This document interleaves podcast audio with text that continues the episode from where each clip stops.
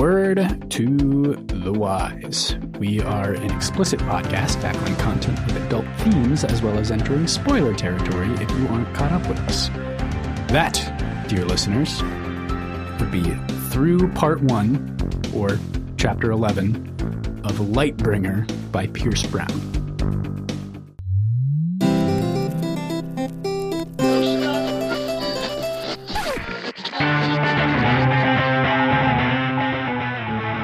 This is Cross, And I am PJ.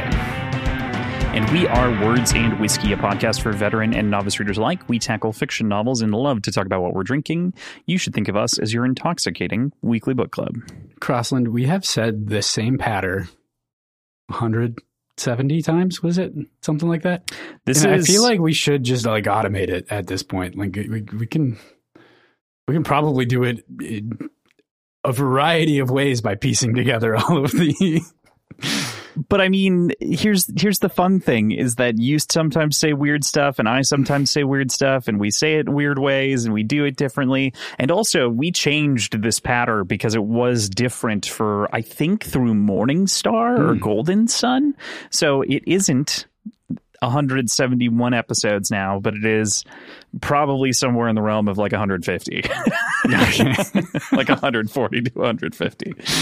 I, I mean, enough that I totally said that with while scrolling. I, it's just off the top Yeah. of my head now, which is cool, but I still think I'm going to get it wrong. So I like Mhm. panic scrolled all the way up the document to try to find it, and I was done by the time I got there. I totally understand. Yeah, I it's crazy how I remember it just kind of off the dome. It, it, it happened when I recorded that one episode with Howler Pod in which we also had our we did we released the same episode, the sort of HowlerCon debrief and that was a that was a great little episode but i didn't have my computer in front of me or anything like that and i went oh yeah no i know both of these intros i can just do that off the dome so Mhm. yeah Perfect. it's funny. hmm But today is our second episode, and we'll be talking about chapters 7 through 11 of Pierce Brown's Lightbringer, wrapping up part one Circus. But before we do that, let's talk about our featured alcohol, because I don't think either of us made a cocktail.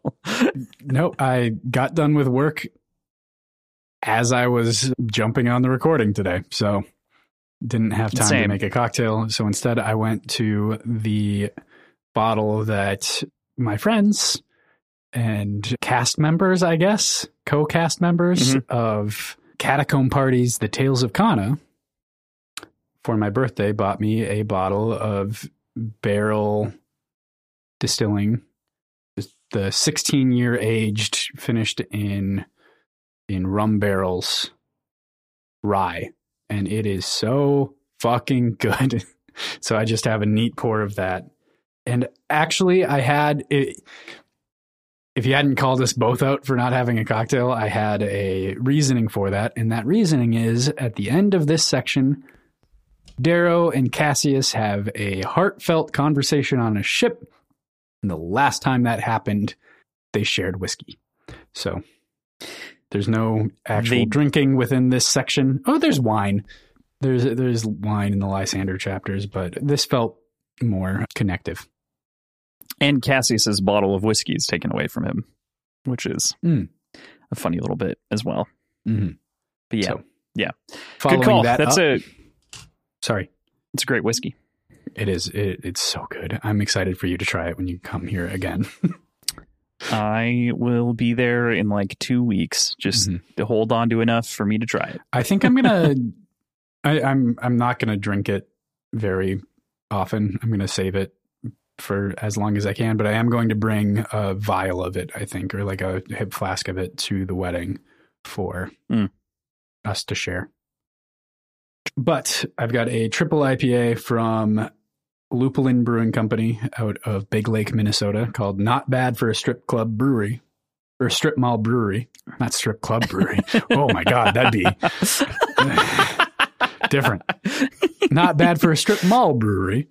Mhm. It's their eight year anniversary beer, triple IPA, just fucking bananas. Like it's just bonkers how strong this is, but true to their form, very well balanced. There's as you get in any triple IPA, a very, very heavy sweetness to it. They do a stellar job of blending in the hops. It's it's super punchy but not bitter.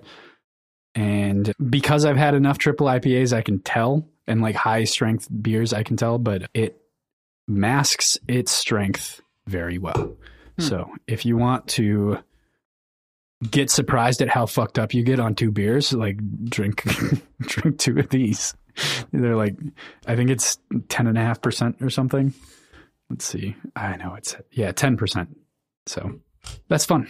What about you? What are you sipping on tonight, Crossland? We just discussed in the Devil's Cut that you are uh, sorely out of liquor. So I am, I am, and I haven't replenished because time and everything else. But I am at present having an Elysian Space Dust, which is fine. It's an 8.2% uh, beer, so it's always it's a solid, strong drinker. I really um, genuinely um, didn't realize it was that high. Yeah. It's hmm. it's a fine beer and I mean it's commercially available everywhere.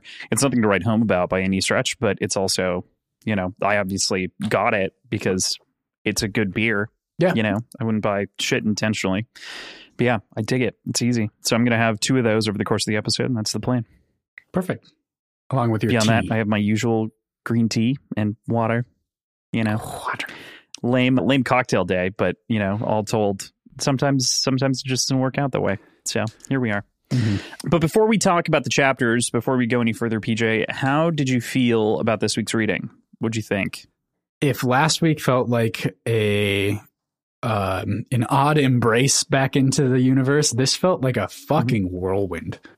Um, it's like shoving your hand down the garbage disposal and saying yes, more, kind please. of is.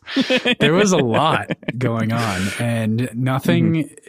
I mean, there there are obviously the battle scenes and the action pack sequences, and the the executions and. but it's not like the the in-depth battle sequences that we've come to know from Dark Age, but it still feels so intense. Yeah, these to... are all I would say almost like independent, quick flash in the pans by by most accounts compared to the like grandiose battle section of the Ladon where, you know, it's 180 pages, it's 3 episodes of our podcast and it's just like boom boom boom boom boom unrelenting. But this was unrelenting, I think, in a different emotional way, even from the beginning of the Lysander chapter mm-hmm. all the mm-hmm. way until the end. Yeah. Who dog? Who dog?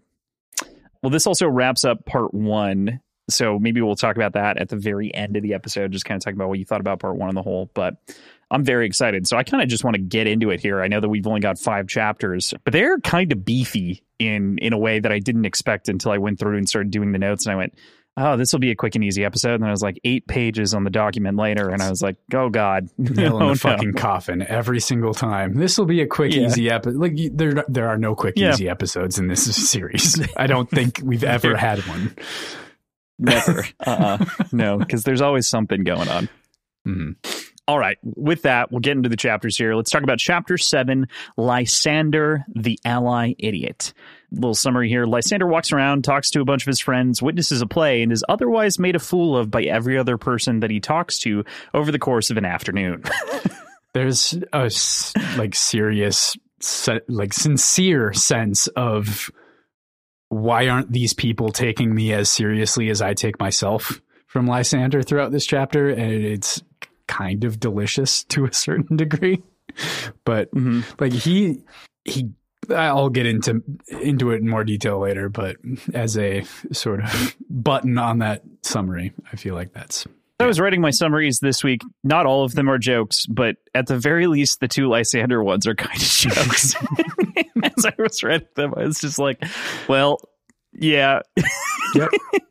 just because they're, you know, there's there's a lot with Lysander, and I love I love the character and everything like that. But there's a lot of just in folks, political. I love the character. And, Crossland says of Lysander, get him. Yeah, get, get me on the internet.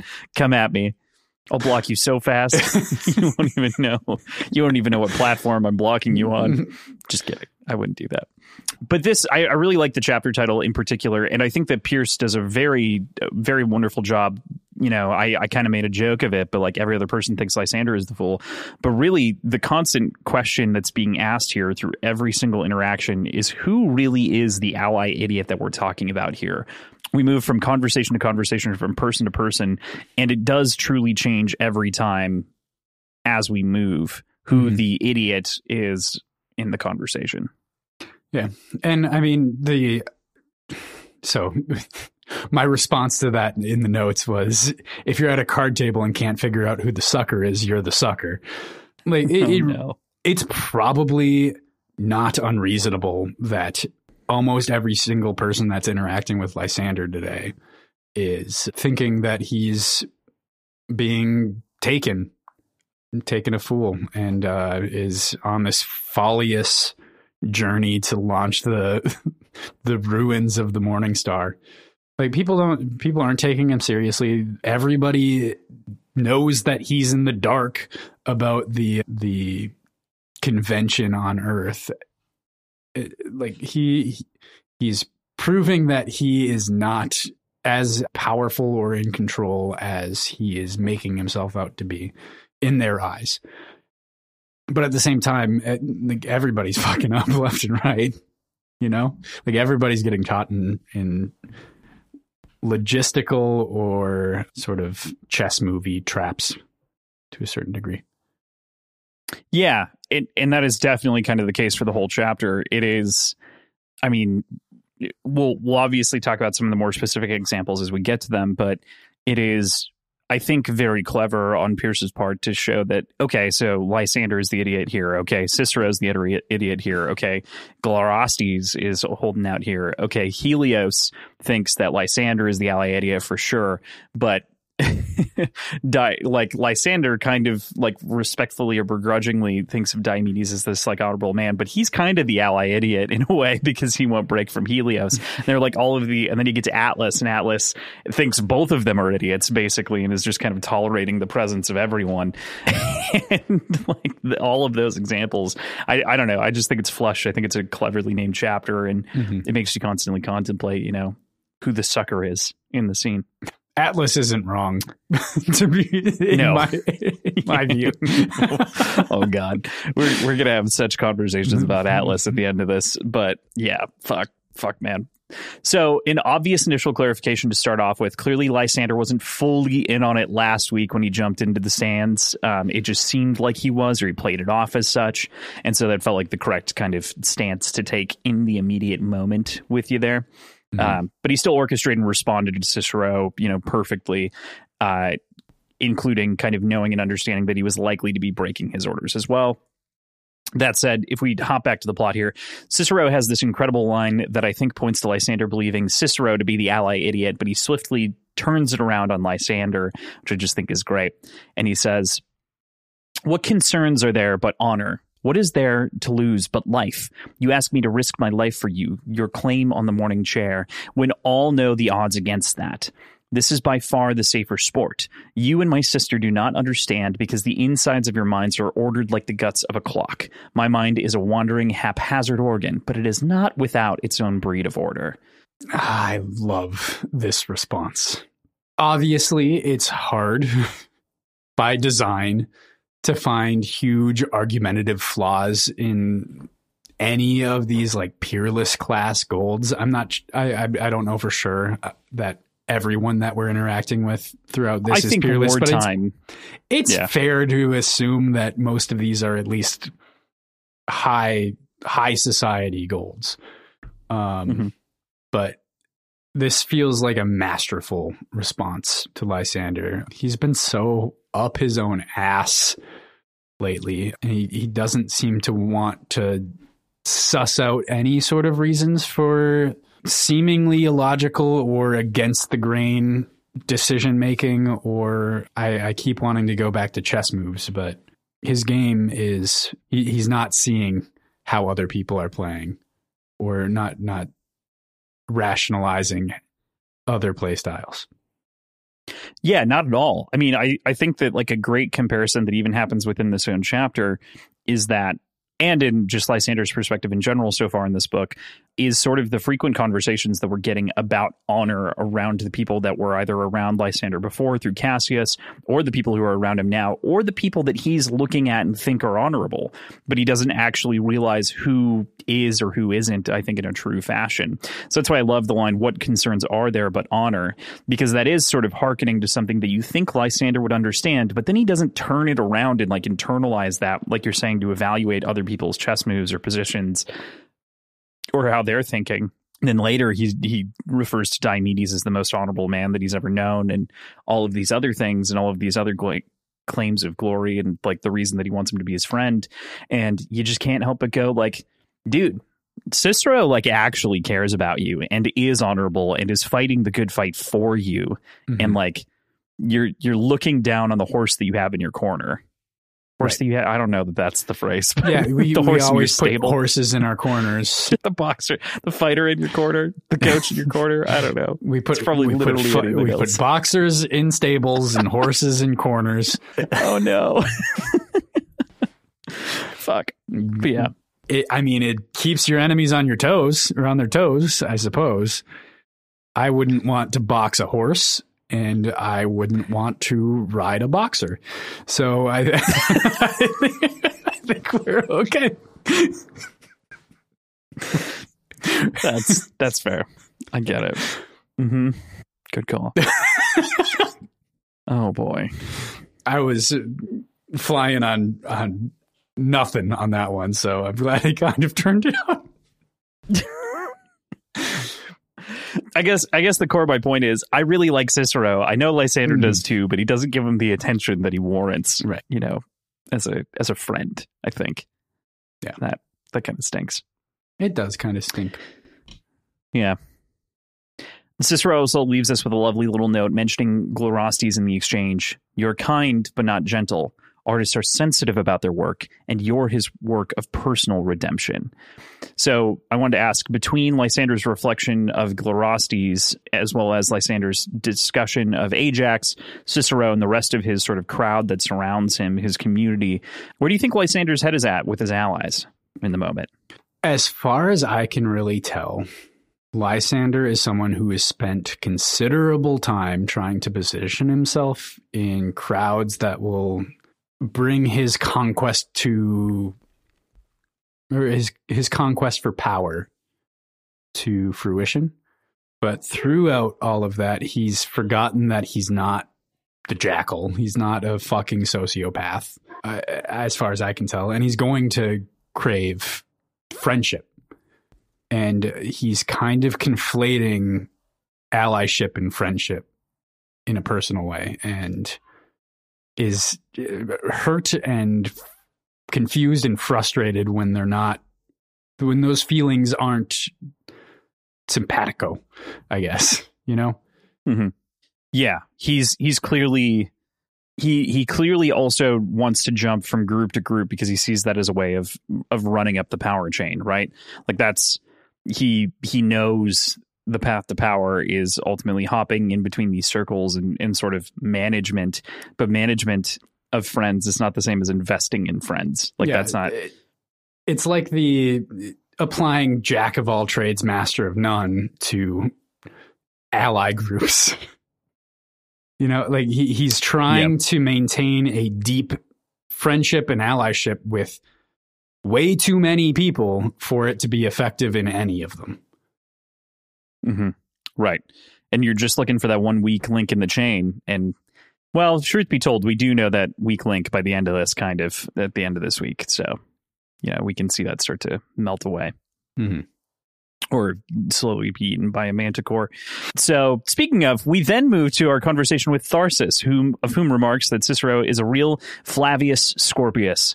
So, to get into a little bit of fun little history here, the Flavians are notable for being the dynasty of Rome that took over after the period of the four emperors, which was the year I think it was or was year sixty seven or sixty eight 1967 uh, AD. Yeah, AD. uh, but basically, four emperors in the same year. And the final one was the beginning of the Flavinian dynasty, which I think lasted like a decade and a half or two decades, which is decent. That's a good I mean, run. took over for a period. Yeah, it's not bad. But they involved specifically rebuilding Rome and the Roman Empire in the massive way following the eruption of Mount Vesuvius, devastating the countryside, and obviously Pompeii and a couple of the other surrounding towns they then like began a bunch of the road projects but the biggest project that they started and built ultimately or were in the process of completing for a long time was the colosseum in rome they were big pushes for the gladiators and so the parallel here to call him flavius scorpus is, is very clearly hearkening to that Do you think they'll ever finish the Colosseum? I was there and it was Yeah, only like know. half done. yeah it seemed kind of bad in the pictures i saw it seems like they got a lot more work to do Yeah, they do have a lot more to do.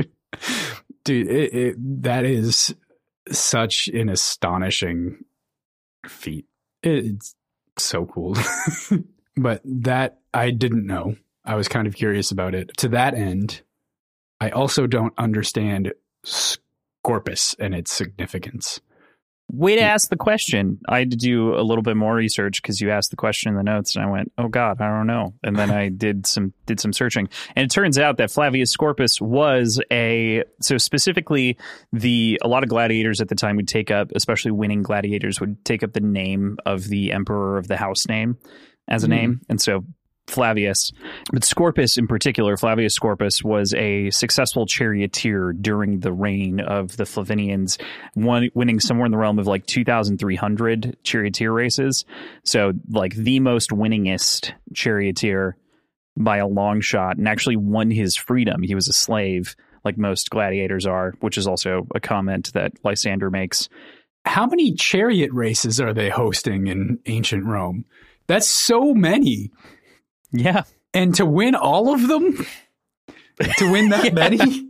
Let's Yeah. say he wins 80%. percent Mhm.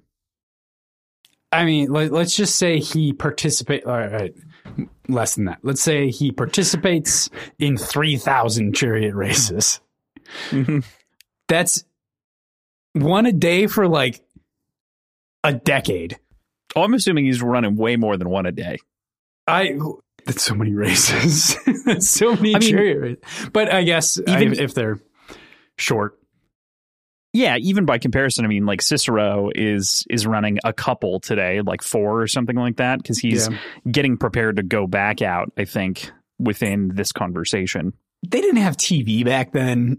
Like they just had races all the Yeah. time, right? Like they, Yeah. just like let's all right, weekly or daily Go daily routine. It's four o'clock, time for, or it's sun hits that three o'clock. Let's go to chariot races and. I They don't had know, see what- sundials. I mean, but what- yeah.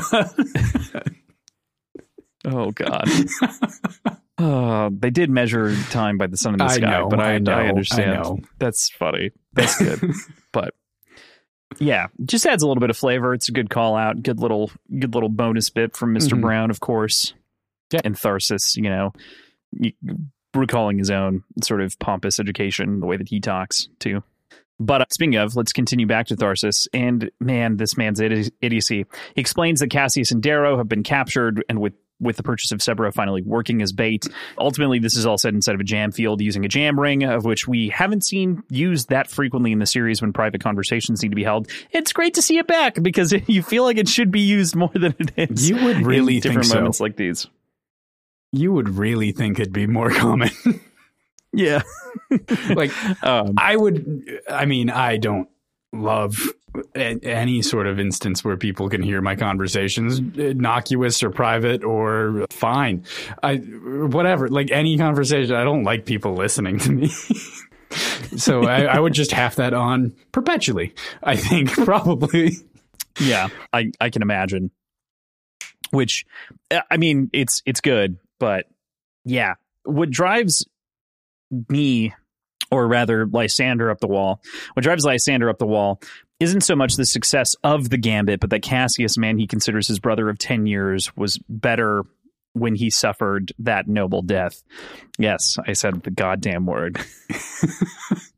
This is something that we script. haven't paid off in so many books. Ah, there's the drink, folks. but we are drinking for the word gambit. Sorry. I think the last time I probably said it was Mistborn. Mm, I don't know if it like was even that TFE late. one. Like I feel like you were pretty in tune with not saying it in like Iron Gold. I definitely said it a lot in Dark Age, but Did you? Okay. I think it was Iron Gold that it really became a thing. Anyway, That could But- be. Anyway, Yeah. doesn't matter.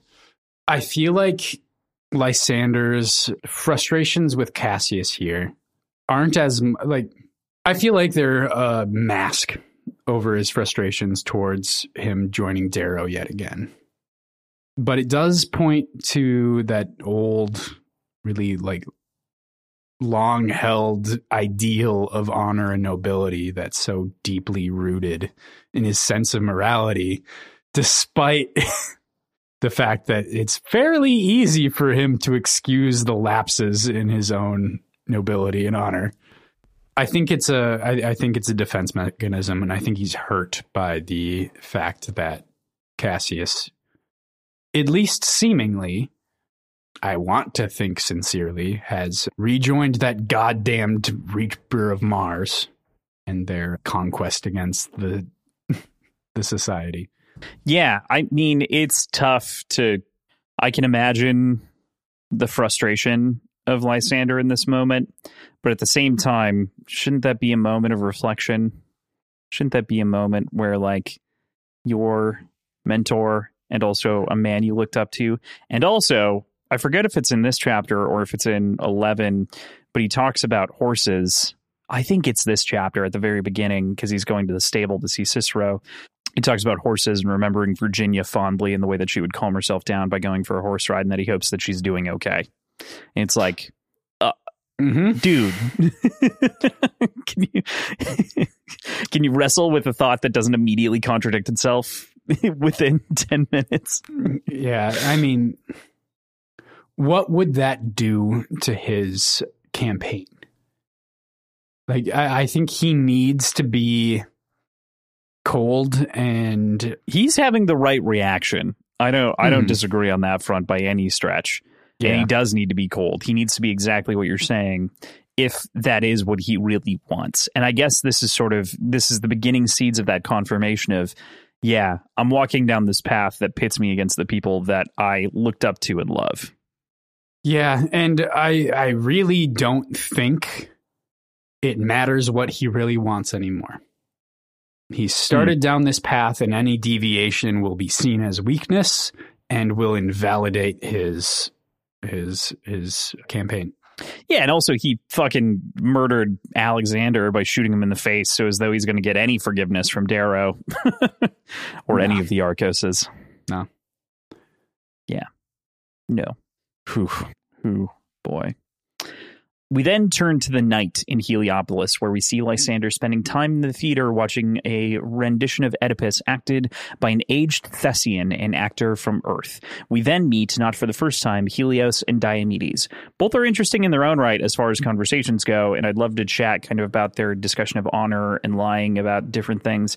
But I, uh, before we get there, I want to mention the razor binds of Zeus and sort of the quote that accompanies it real quick. So wrapped around his upper arm, of which I believe is something that Started. didn't. Yeah, Darrow started, but also didn't Arcos call really dumb? Oh yeah. Yeah, It was it was brash avant-garde fashion statement and and it, it was a statement that that class of the institute kind of heralded as their sort of mark on gold society i feel like but it's cool to see that it's permeated so much of it even beyond what's happened with the rising Yeah, absolutely. Sorry, I wanted to double check because I was like, wait a minute, did he actually? darrow started Um, it No, Darrow did start it for sure. I don't. I don't disagree with that. I was thinking that I didn't know if he actually put it on. i thought it was on his forearm So to read it here, and this isn't perfectly clear, so this is a good thing to read. Helios shakes my hand. He is sheathed in an antiquated cestus. his his is sheathed in an antiquated cestus, a battle glove composed of interwoven golden bands that ensnare the user's arm from elbow to the tips of the fingers that gives the wearer mastery over his warship. War scenes and the word dustmaker are etched into the metal, along with a line from the Iliad. I too shall lie in dust when I am dead, but now let me win noble renown. This particular cestus is named Ban- the Binds of Zeus. Okay, so this isn't his razor. This is a gauntlet. Yes. Okay, Yeah. gotcha. That makes sense. I was like, wait a minute. Yeah. Okay. All right. Yeah. So this isn't that dissimilar later from the Iron Fist. Yes. Yeah. Okay. Gotcha. That said, bringing up the named weapons, we haven't gotten a Mhm. lot of that in this series until this book. We've got Bad Lass and this, which isn't isn't a razor as we're realizing together. Because I thought it was too. Yeah, I totally thought it was a razor. I Yeah. I've read that entirely wrong. Mhm. But are there are there other examples of named weapons on a personal scale throughout this story, or is it kind of new to this book? I I mean, there are Genuinely- obviously like the twins. Uh, what are, what's the name of but those are those are guns. The twins. uh, Yep. Those are those are big guns, but like personal, Mm-hmm. like swords. Having historically having like a a really important sword having a name is not something we've seen a lot of, as far as I can remember in this series. So Selenius's razor was called something, had a name that was stolen in iron gold, had a specific name. I don't remember what it was called, but I Yeah, me feel neither like right now, which is makes why I'm- sense I'm kinda- that it had a name. Yeah. So that one had a name. And then I feel like that's it outside of calling them like the person's blade, if that makes sense. I mean, Darrow's or the Reaper's sling blade. Right. I guess is the closest I can I can recall off the top of my head. Like they're all they're all given particular designs, but they aren't necessarily named. And so now as such, named blades. I mean, I Mhm. think it makes sense. No reason not to be. And but I, I'm curious if Bad Lass has had that name for the generations that has been in the Telemanus family, or if it's a new moniker. Yeah, great question. I would feel like it would be a. Well, here's the thing. I do remember something. Thraxa has a hammer named Wheelass. so Ah, I, I have, I would have the suspicion that her razor is named by her in this circumstance. Then, Okay. that would make sense. Yeah. I like that. Yeah. But I also the like very the idea of think. Cavax wielding Bad Lass. Could be. I mean, I I absolutely think that's a thing. I honestly, it's like this small layer of detail that like naming swords is kind of cool and kind of kitschy, and I'm glad that we finally have it. You know what I mean? But could would it have been cheesy in like It- book two to have all these like named cheesy, blades? and I, I think know? it Yeah. it will it could still become cheesy if it gets too populous. sure. Yeah. But I like the idea of like a couple really notable historic weapons having names. Yeah. Yeah. And there's that's not to say that there isn't like a good amount of variety among these things, right? Like Diomedes is wielding like he has a full black razor um, that we see at his hip right now. Um, Seraphina from the last book before she was blown apart had a fully transparent razor. So it was very dangerous because like you couldn't see where it was necessarily that well. Gaia's was similar, which is why Lysander couldn't tell when I think it was wrapped around him at some point or was around her waist. Yeah, Thrax's bad lass obviously is silver. So Mhm. Darrow's was white. But Yep. Anyway, I digress. Cool. Glad that we cleared up the Vines of Zeus thing because I was a little worried there. Um, what'd you make of the the conversation with uh, Helios and Diomedes, though? The sort of various notes that happen um, about them showing up. I mean, it's it's kind of funny. You know? It's kind of funny that they're they're insultingly in, in Lysander's perspective. He I really like Diomedes as a person and like as a character and as a an upholder of morals, he seems pretty straight. Whether or not I agree with those is uh, irrelevant. I, I just I, I like his conviction. Yeah, I mean, I really, really like him, Diomedes, as well. I mean, just even sticking with the comparison to his father as sort of an honorable man, Romulus, for so long and all the things that he did. He also gets a couple of additional names here, you know, obviously referred to as the Storm Knight previously of the Rim Dominion, or Legate, or Twin Taker, which, do you have thoughts? Twin Taker. Mm-hmm. I don't. I feel like I should, but well, any connections that I have it. don't. I, I can't. Oh, twin ta- like like Bologna. No, I wouldn't think so. Okay, but maybe that's interesting. No, I I assume that it had something to do with Earth, right? Because we even get a little bit later that Atlas and like they've reclaimed Earth fully, and so part uh, of me believes that ah. maybe Diomedes was a part of that. Okay, took down the guns. Mm-hmm. Okay, that would make sense. Yeah, seems to make some sense. Just curious, but Twin Taker, fun, fun. It's a you know, you never forget about Julian every once in a while, and I forget that that means that Cassius is also a twin. I forget about that. yep, all the time, all the time. Ah, good call. Thanks, thanks for that. Thanks for that reminder. That would make Darrow the Twin Taker, though, wouldn't it? Kind of. They both could be if if yeah. Cassius was actually dead. I do love the bit where Diomedes, you know, he Lysander asks Diomedes, "Why did you lie?" and he says Cassius fought with honor, but was shown none in return, and so he spares his life. And as long as he promises not to return to the war, and of course, of course, Cassius does because he's going to do the really honorable thing, you know. Um, yeah. But yeah, hmm. uh, a bunch of men dick measuring their honor. It's great. Love it. Honor is easy to fluff. I guess is what I was saying. Easy to fluff.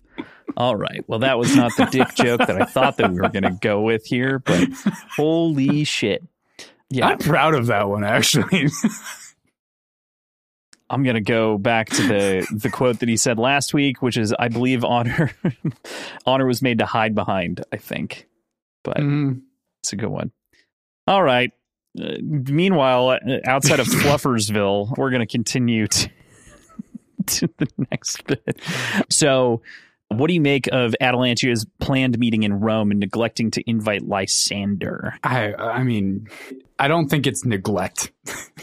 it is pointed and intentional and Lysander's presence, if not his entire existence, if it's not kept in check, is a direct and uh, real threat to her dominion over the society.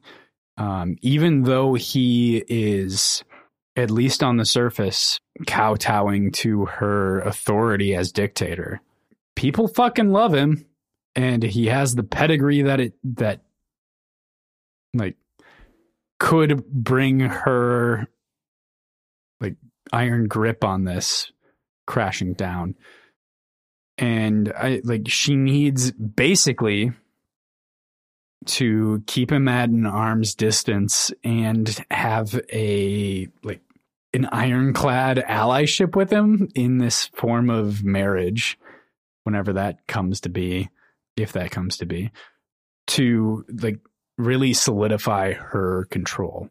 So she's playing this game of like keep away at the moment for Lysander and knows what she's she knows exactly what she's doing. She knows what he's doing. She knows that this is a a union of convenience for the both of them and has no sort of disillusionment saying otherwise but like she's playing the defensive game against Lysander and has the authority to keep him in his place right now but can't let him get too close because that authority will start to slip.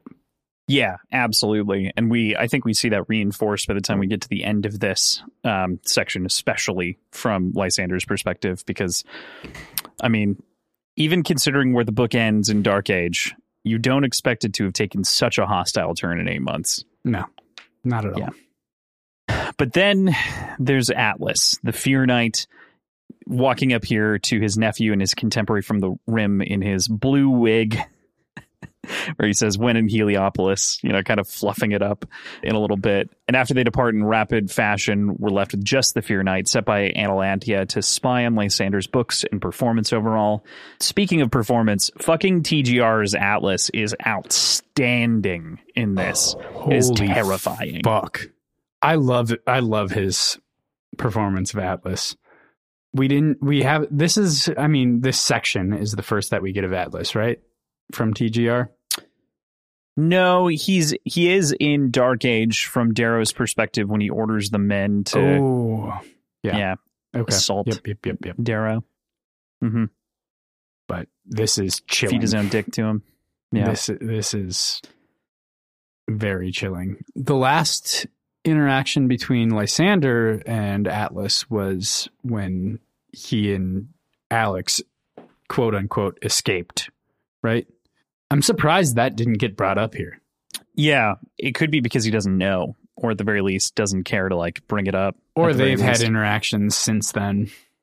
Like they could have Yeah. spoken off There's that. page. But yeah, I will be haunted by Atlas's voice. Oh, for much of the book to come, don't you worry. He's he's a bad guy. He's he's a bad guy. the chapter ends, of course. Oh, uh, but I do want to I do want to make mention. Atlas walks up right, and both just shortly thereafter, both Helios and Diomedes walk away and are kind of like demanded to because Helios thinks of Atlas as repugnant. Um, you know, in, in so many different ways and having lost honor and all these other things. What do you what do you make of their reaction and what do you think that says for the tensions between like the core and the rim commanders? I think Atlas has uh, pretty clearly and um, even like explicitly talked about this in Dark Age, uh, talking about him doing what needs to be done to end the war as swiftly as possible with as few casualties as possible, despite it marring his honor and nobility. And like this is the position that he's in. This is the job that he has. And he is executing it in frankly a masterful way he is efficient. He is brutal. He is a force to be reckoned with and it is effective despite not technically adhering to the idea of honor that the golds uphold. And the rim more than anybody is a they they revere that code of honor. And the rim's olympic knights i don't think would have the same charges that the fear knight in the society has in the core. So i think it's a it's a difference in structure and tradition and a deep a deep rooted distaste or disdain for non honorable actions even though it's exactly what he's charged to do Mm-hmm. Yeah, yeah. The the desire to do whatever needs to be done, like you were saying, especially ending this war as quickly as possible to save the most lives. You know, you understand that perspective at the very least, or can, and then at the same time, it's like, well, that's those are also war crimes, though, and that's basically Helios's take on the whole thing mm-hmm. uh, by and large. So, yeah, I, I do want to bring up a little quote that he says here as well. When I, I believe he's asked the question, it's as he's walking away yeah, he's well, he's considering walking away, right? Or he's like just about he's, to. he's So already Lysander walked- invites like, him. he, he walks away and then turns back and says this halfway gone Oh yes, yeah, he he departs, but he. So he he says Lysander invites him to the gala, right? He's like, I'm having a gala to launch the Lightbringer. I'd be honored if he laughs. Don't be silly. I'd kill the mood. which is a true. And then mm-hmm. Lysander replies, "Simply no one wants to come to my parties." Kind of like some petulant child. But he then, as you're saying, pats him on the back, smiles good humoredly in the moment, which is also terrifying in its own right. But this man has a sense of humor and says, Lysander, your parents were dear to me. You know that, but there are plans in motion that cannot be derailed, not even by you. Tend to Mercury. Relax. Let the war be won. It is no shame to be loved. Yeah. Uh, it's so counter to what I know Atlas to be. It feels so unsettling. Mm-hmm. But it's not technically like out of character for him. You know, like if we really look at his character, he he loves aspects of the society and aspects of gold culture and just has a really shitty job. But and he's really good at it. he's really good at it. and he takes his job very seriously. Yeah, exactly. Yeah. Hmm. Yeah. Who boy. Who boy. The chapter ends with Kyber being set to follow Atlas here in the moment, the whisper, and then also with Lysander sharing the news of Darrow's capture to Glirastes. Glirastes seems like the singular person that Lysander doesn't feel the need to be on for. Mm-hmm. Um, I can only hope this is going to come to bite him in the ass eventually, but like he, he really like this is this this is his only friend, as far as I can tell. Truly, maybe Pytha, maybe, but he still feels like he's in a leader position leadership position uh, ahead of Pytha, whereas Glirastes, even though he's commanding, he he drops a certain air and speaks in a friendly way to him. Yeah. And it it is again, this is I think harkening back to the very beginning of this chapter too, where Cicero was like, "Be kind, be gentle." And it's like, oh, you are kind of listening to your friends and taking the advice seriously. Kind of kind of. least. But i would agree with you. He is he does feel like he doesn't need to be on with glirastes. I would say to some degree with rhone as well although to varying degrees it's not the same. Glirastes he's truly off with but rhone he can at least be much more honest with. Yeah. Despite all things yeah it's it's not as formal but it's not as informal as it is with glirastes mm-hmm. Absolutely. All right. With that, we move on to chapter eight Darrow, the Hanging Colosseum. Cassius and Darrow reunited after a couple days of beatings and good meals, respectively. um, Apollonius challenges Darrow to a duel, but is disappointed as he, as he dispatches him easily in the fight and doesn't believe it worthy of either of their legacies. His victory, of course, that he is going to be claiming potentially over Darrow, is interrupted by an explosion. This whole chapter showcases a very strange dynamic. And in most other cases, I'd be pretty off put and kind of turned off by some distant explosion distracting the bad guy from letting and and like allowing our hero to escape. But somehow with apollonius it feels totally believable and like in character. So I'm, yeah. I'm perfectly okay with it. The other side of that is they don't a they don't escape in this chapter even really. It's the next one. But on top mm-hmm. of that like but this explosion really, happens at the end of this chapter yeah, right, yeah. right, right. It, it, happens at the end of the chapter. The fallout really happens the following chapter. But all told, it's not really just the explosion that leads to the escape. There's a lot more than just like it's true. that exploded. I turn my head away and look, and the guys are running out the back hallway because that's right. not what happens. Right, right, right, right. You know, versus that could be a, a cliche and a lot of other things. It's a lot more than that. But yeah, yes. Yeah. So we kick off with a broken Cassius, battered and bruised under the care of the Wrath Legions, and Darrow, having been fed great food. Specifically, I think he calls out having roast beef, and Cassius is like, roast beef? what, do you, mean? Like a prize cow being led into a fight with Apollonius. And we find out something odd, I think, and we find out that these Greys are very clearly from Mars.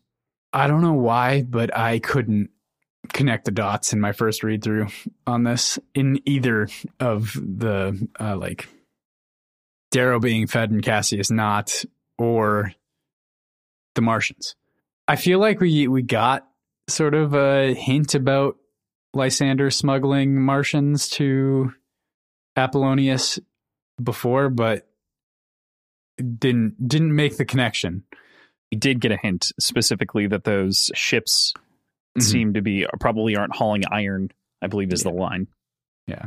But it didn't connect with my brain my first read through. It makes total sense in retrospect, obviously. But yeah, could not I I I, pu- I was puzzled by it right away. Yeah. It's absolutely fair. And I mean they're they're older legions, right? And of course there are going to be some holdouts even from Mars, you know, that that are folks that are loyal to the society as such, and especially Greys of whom likely aren't at home all the time unless they're, you know, guard Greys like we've seen previously. But Mhm. yeah, I do want to just reiterate the roast beef. Roast beef? Yeah. Roast beef. I had to suck water from a rusted pipe. And no, that's not a euphemism. uh, it's so good. I've missed Cassius's jokes so much. Mhm. Me too. But yeah, there's there's the reveal, of course, much to Cassius' shock, that Lysander has allied himself to the Minotaur before they sing their stadium anthem here. Both moments kind of remarkable in their own right. Did you have any thoughts on the Minotaur's song? I did. Obviously, the Minotaur is musical and quite self centered. But all I could think about during the song, like reading through the song, was that I felt like he would find this display to be really tacky. And I'm not sure why he's so amped up about it, unless he wrote it himself. But it doesn't seem like something that he would write. Yeah, I feel like it's something that's been written for him, right? So like A, first off, there's the Minotaur Invictus, right, of which reveals mm-hmm. the That the very sense. clear connection. Totally Yeah, makes right. sense. Yeah, that one's that one's not the one that you're arguing. Arguing. I just want to make sure that we we mention that, of course. Mhm. But then the the song is clearly in like an old Greco-Roman style of of sort of poetry of the Minotaur, the war, the forgotten soldier, take your glory, Minotaur, forgotten soldier, march to war, take your homeland, Minotaur. Um, it's I think it's great. I I think that it is True. also self-aggrandizing in the way that the Minotaur is, right? Like, and I think that he would encourage that. Uh, Okay. not not request it, but encourage. That's yeah, okay. He's vain enough. Come on, man, dude's so vain. It's true.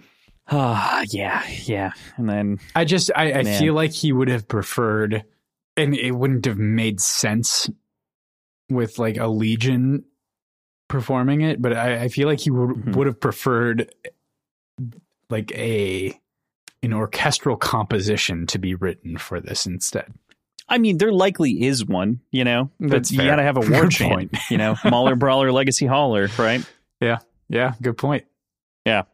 So we're on the floor of the Hanging Coliseum, this ridiculously grandiose, the largest Coliseum in all of the core. Um, and we get this moment where they're down on the ground together and the legions are under Apollonius's command. You know, that he destroyed Earth and Mars. There are all these different things. It doesn't seem like there's going to be any way to get out here, but Apollonius quiets down the men. I just kind of imagine him standing there and looking around and everyone eventually going quiet and he greets with an ancient children's book verse from the lamplighter. And just to read it here he says along the black abyss the bold mortal long suffering nigh breaking fixed his will against fate's course. Sheen mailed near quaking bent was his neck fury unslaking to row row row his oars against the world's breaking. Once more once more he paddled from safe shores, if only to shout, if only to roar, Come death, come oblivion, here yet this mortal strains. And A, it's really sick. B, the lamplighter is not real. I spent so much goddamn time researching and trying to find this this thing because I had no idea and I had never heard of it. And I found like a couple of bits bits here and there. There was one connected to the Shelleys, of course, which is what I originally thought it was. That was like a child's story. It was not. I read the whole goddamn thing. and like a poetry collection. I did word searches. I did just about everything I could to basically sit here and confirm No, no, this is not a this is not a book. But the next lines that he does say, where he um, talks about Darrow showing up. He says, Truly, I did not think you would come, but I held on to my meager faith like a Boeotian Oragos, praying to hear the la la uh, la la la rolling west from golden Attica, Athens. Athens has come, but you are not a city. No, you are an empire. And those are real things. so by comparison. This is a reference to an Athenian war cry, and Boeotians are effectively the folks from the Boet region of Greece, which is Thebes or thereabouts, kind of in the middle. If you're thinking about the like swath of land that is Greece, it's kind of in that middle bottom section nearer to the ocean, uh, but not quite oceanside. So, Okay. obviously, Thebes is a big, big deal. Oragos, as well, is military word for the men at the back of the walking line in a military contingent. So you've got, you know, your full rank, and the Oragos would be the one who would hear the cry from behind. So Gotcha. there you go. that was a lot. Yeah, makes sense. Lots to take in there. Seems to follow, at least in a surface level, and obviously not real, like a completely fabricated ancient children's story, which is kind of amazing to, to like try to dissect. But it seems like the gods' perspective on Odysseus's journey, if we're going to continue that sort of connective thread, kind of but I've got to ask because this seems like the most apt place to ask it so far. And I've been curious. How does it feel to be back in the position where we're doing this kind of research for these episodes? Like you, and I talked a few days ago about this poem specifically, and you were in the middle of researching and trying to find and you're like I, I don't think it's real i can't find anything that's like directly connected to this but like the idea of sinking energy into like historical research for a fictional book podcast is kind of unique. And is it fun to be back in it? Or is it like uh oh my god this is a slog and i can't believe we come back to this series for you No, no, it, it is definitely fun. I feel like that is one of the things that I feel like we add to the discourse and conversation around these books somewhat is providing context where we can and where I recognize it or where you recognize it and ask questions is is sort of one of I think the benefits of the show. It's one of the things that I missed the most from covering Mistborn in particular. Greenbone kind of was its own thing because there were so many of us that it never really became a thing because we had so many different opinions and Mhm. voices around different topics that you know it didn't feel like we were missing anything. But sometimes, in particular with Mistborn, I had this sort of feeling like we were doing a lot more summarizing from time to time than like we really needed to. Not that it wasn't still good, not that it wasn't still great, but I did in particular miss moments like this. Now, could I have prepped better? Beforehand to not spend two hours trying to find lamplighter and reading through a bunch of poetry and other things to try to find it.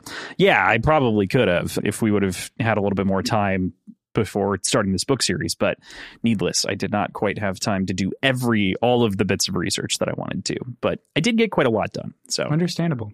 But to get to the sort of meat of what we're we're actually talking about i i so appreciate the depth that's added through this poetic monologue nature of apollonius. And this is far from the only but far from the least impressive examples of of really poetic monologues. Yeah. I mean every every word that comes out of his mouth is just dripping with just it's it's not it's it's poetic whimsy it's this sort of like nonchalant i don't know i uh, nonchalant i'm looking for a good ironic phrase i'm thinking like nonchalant rage or something like that but he like just has this sort of tone about him that is just incredible so I mean, Yeah. it, it is charisma in the purest Oh, yeah. form. Absolutely. Yeah. And he, he even says like at the very end, he's like depilated and dilapidated though you may be, and that is Never I mean, heard the term so so clever. depilated before, but you know, Having had hair removed because he's Ah. bald, Yep. so yeah makes sense. Yeah it's just one of those one of those many things, and like gratitude for granting me this final communion, and you know, there's just all these all these different you know signposts. I don't know, it's so cool. hmm But I want to pause. Did you have any other thoughts on the grandiose statements or phrases? Anything else? Nothing in particular. I mean, they they're great. They're all great. Apollonius Yeah. in this section is welcomely present. Yeah.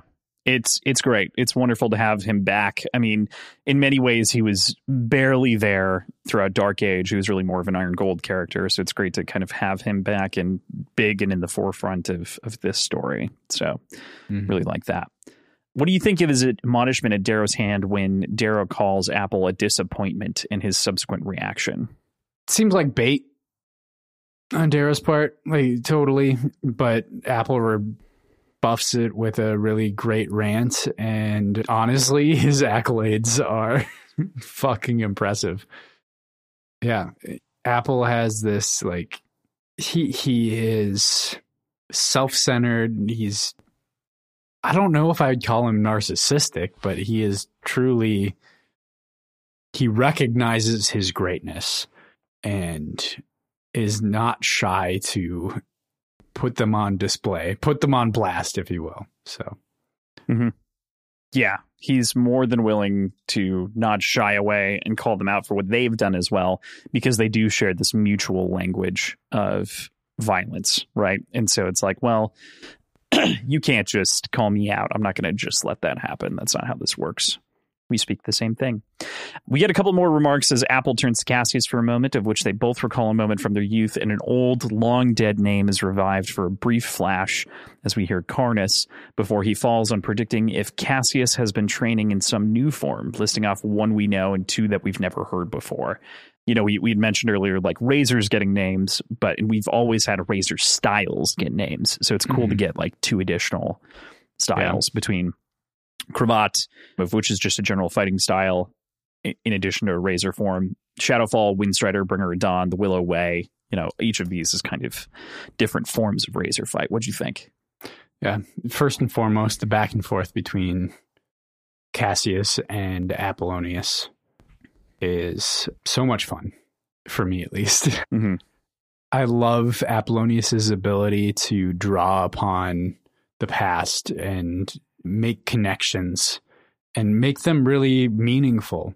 Like the the idea of Cassius following along in the footsteps and just what, what did he call it? Like sucking up the detritus of the night for them, whatever it was. But um, yeah, something like that. and uh, Cassius tries to turn it around and says, "Oh, they made you pay," but like that's entirely opposite to the point that Apollonius is making. In that, like it, it, it kind of proves his point that like he's not taking charge, he's not taking responsibility, he's not paying for what he's doing, and it culminates in a phrase that I really appreciated. It's simple, but but but powerful and hollow then, hollow now, hollow ever after. It, it, it's an indictment on Cassius's personhood, and yes, people grow and know everything they do does not indicate what they'll do in the future. But in this case, he's able to make a very clear connection to how he was as an adolescent into how he was as an as an Olympic knight into what he's doing now. And like it, it's effortless for him seemingly. So that was fun to to see him really dismantle Cassius. But getting into the forms new forms are very very intriguing. And just by name alone I can only assume that Darrow is destined for training in the Bringer of Dawn form. assuming that is. Like they don't explicitly say it's the form, but we know Shadowfall is. So we can only assume that Windstrider and Bringer of Dawn are as well. It feels very Morningstar. And I, I would love for Darrow and Lysander to face off both using that form because they've both named their warship in almost an identical way. Mm-hmm. But we'll see.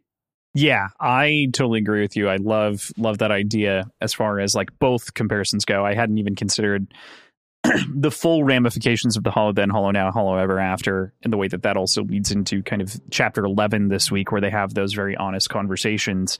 And kind of Cassius offers up himself and like indicts his own decision making that he's had over the years. So, mm-hmm. great call. Great call.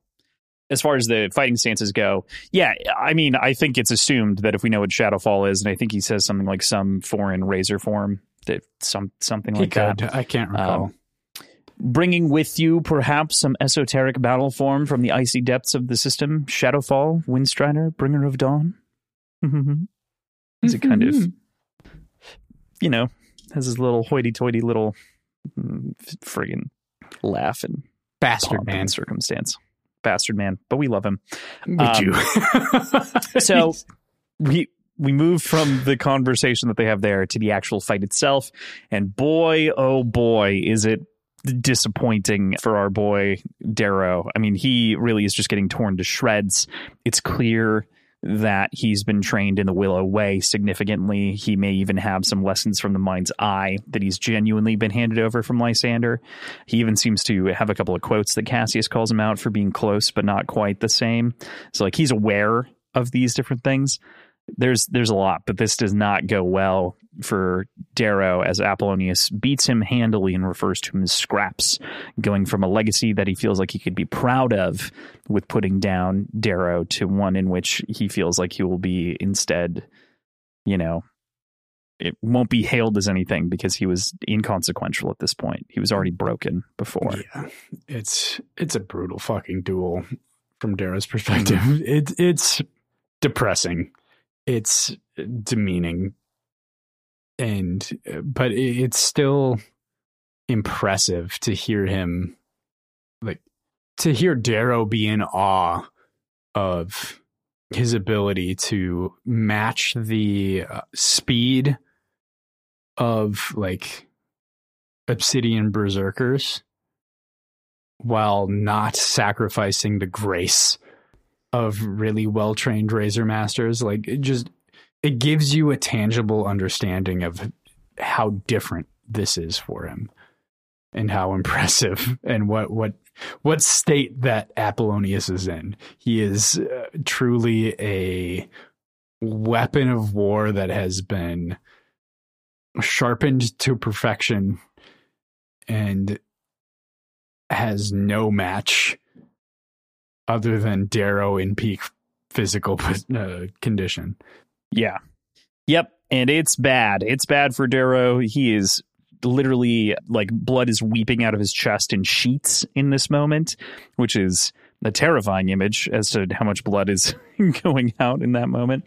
And he is very clearly broken.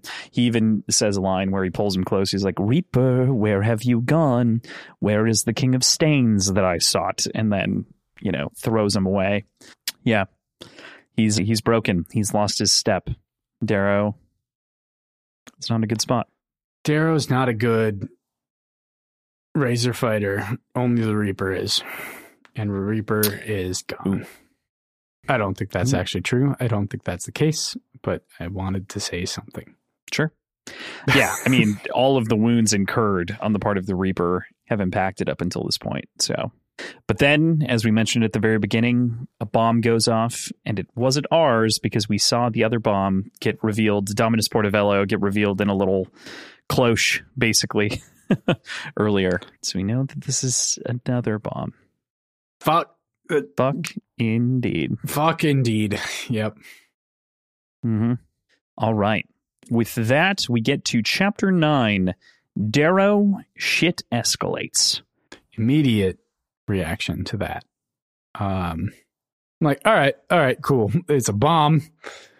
shit escalates It's Sevro. Sevro's here. Sevro's doing shit. it's goblin All time. I think you had pulled the prediction, but I didn't fully write it down of of Sevro not even being here. So I, I would, I would like to request. I I don't know if drink. I did. I did I actually guess that? You didn't. You you did say that you didn't believe that Sevro was actually here. last I was week. questioning it. I know I was questioning it, so I'll drink for it. But I don't think I. We didn't make a prediction, but I feel like you made it enough of a stern statement that I should have held you accountable for it, and I didn't I think uh, I, I, said something. al- clarify. I I said something al- along the lines of if Sevro was ever here to begin with, because and that that was because of Darrow's questioning on whether or not this was all a trap. But Mhm. how far that trap Suffer. went was a question. So, yeah, totally. But I yeah, Okay. I'll drink for it. It's all Yeah. good. Thanks. Gracias. So, with that, we'll get into the summary here. Asmodeus au Carthii is displeased after the explosion of last chapter rocks the dockyards. Apollonius gets into his purple armor and calls his legion to press back against the attack of the Carthii from the poles. Darrow and Cassius get lost in the press before they're rescued by a snarky little gold with red eyes and a star shell. I love the conversation from Asmodeus about Mhm. looking for an excuse. When Apple is saying, like, it wasn't me, this is sabotage, I, I have no intentions of bringing down the docs.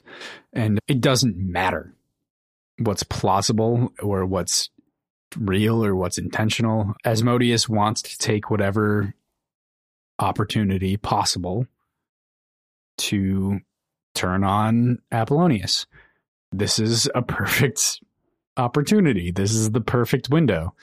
And regardless of how believable it is that Apollonius would be setting off a bomb like this, it doesn't matter because nobody else is here to see it. They're going to take the opportunity to press the advantage and be in the right legally to assume that they've been attacked by Apollonius and take Venus, basically. So Yeah. but yeah, uh, it is. It is this moment of of reclamation for Asmodeus.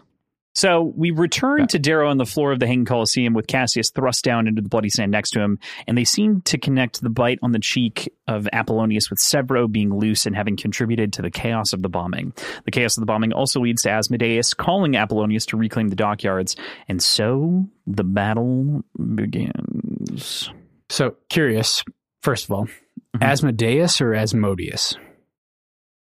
Uh, I, I'm I'm just curious, like what you see as the proper pronunciation for it, because Asmodeus seems right, but it's not how I would spell it. That is Deus in Greek, Latin. I don't know. I'm good with either. I, Asmodeus, I know from something else, and I feel like it might be Diablo. But Yeah, I feel like that's that's- AZ. It, It is. Yep. It, it Asmodeus doesn't- is also it one of the fucking lords matter. of hell Right. under Lucifer the Emperor. Hmm. Interesting. I'll think about it more. Okay. Uh, I feel like it. Okay. I think I think I'm being influenced here, but I think that it's because Brennan Lee Mulligan says Asmodeus a lot in cata in Calamity. Oh my god. Calamity. Yep, thank you. I think that's why. Not to spoil anything. but- okay. I'm pretty sure that's a part of my mental sentiment. That makes sense. For sure. So, yeah. Either either works though, I think. I'm sure it does. And like we've we've come across it within this book series, Sevro included, being a very notable one of names that have or could have had s- historical significance that in talking to Pierce Brown or reading things or like making other connections didn't actually have those connections like Sevro Severus is listed as a brother of um Marcus Aurelius, even though like, he doesn't have a brother, but Mhm. isn't actually the the origin of that name. That's the only like that's the only answer I've ever gotten from Pierce Brown in in our questioning. So we know Sevro like that that's just a coincidence somehow. So I think I, I, I haven't it's fun to put a lot of weight into names that are given, but I understand that sometimes it's just a name. Um, yeah, yeah, and I'm not trying to add any weight to the name, but it's like Asmodeus or Asmodeus, and it's like sometimes pronunciation is a jerk. So yeah, that's fair. But getting away from the naming convention or naming pronunciations, uh, somehow I don't understand how in retrospect, but somehow in my first read through, I had completely missed, like it, it completely evaded me the bite mark that was mentioned and what it might have meant. and uh, like it feels so fucking obvious, but I just did not make the connection to Sevro in that moment. Hmm. Yeah. I I mean I totally get it. That's kind of why I I specifically called it out twice during the last episode as it was described because I was like I wonder wonder if he'll key into a bite mark on his face being like a thing. I know I didn't in the moment. Um, I was under the impression that Sevro was definitely there right away, but I didn't connect the bite mark to his like a confirmation of his appearance by any stretch. But the inspiration that Apple provides his warriors in the moment as well here, where he stops and speaks to them as they're setting up and doing everything. I mean, you can see why it makes the pair of Apple and Darrow such excellent foils to each other as far as writing goes, and why you know Apple sees so much of himself in Darrow and Darrow and Apple in different moments. Um, they lead entirely differently, but they definitively speak the same language. So he says, I promised you the glory of reconquering your homeland. Mars lies through this moment. Go now to your legions. Deny the Carthii every meter of deck and any measure of mercy. Ravage them. Break them. Venus is the planet of love. What is Mars the planet of again? So good. Seriously, dude. It's so fucking good. Um, he is a great counterpoint to Darrow.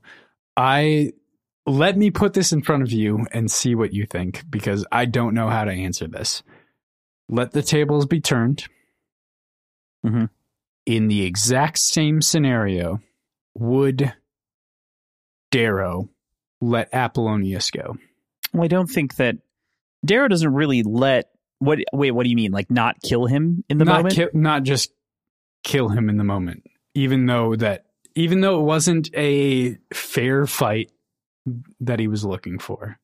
Would he let like would he resolve to let Darrow regain like regain his strength in capti- in captivity and uh resolve it on more even grounds in a dueling field in the future. There's there's an argument that Darrow already did that in the form of what happened during Iron Gold and before Iron Gold. Um, but there, there was the but, prospect of alliance clouding that. This no, is I pretty mean, the clearly fact that antagonism. The fact that he didn't kill him when he was being put in jail, like the fact that he didn't down the man, which is what everyone else said he should do to begin but, with. But he hoped for a tool he hoped for a tool in the future.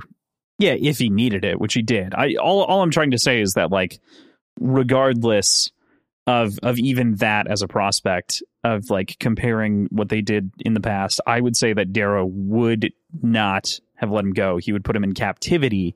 He would not kill him, I think, in this moment. He wouldn't decapitate him or anything like that, but I think that he would take him as a captive.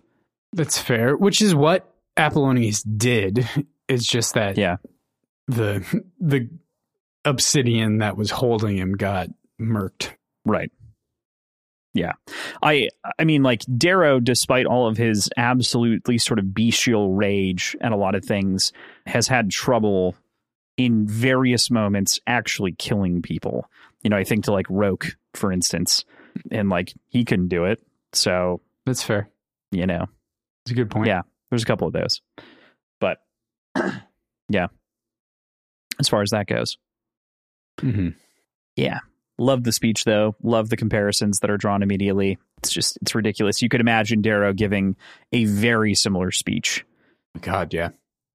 Yeah. So we also finally get the name of the book here that, that we've been carrying around as our boys have been dragged down behind the hall of Apollonius's re- legion. We understand it to be called The Path to the Veil. The Carthii then board the ship and Apollonius comes to the same conclusion as Darrow. Hit them as they're coming through. And my God, the absolute carnage as they walk through those teardrops that they say are forming. People are turned to mist, bodies burn, the obsidians get gunned down. One man gets shot straight through the throat. There's another gray who's going for Darrow, and he gets chopped to bits.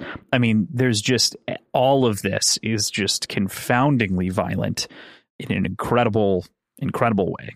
Yeah. Fucking meat straws, man. Mhm. Like, this is what they're talking about when they're talking about meat straws. Path to the Veil is a pretty like heartwarming name for the book that we're now like pretty deeply ingrained in.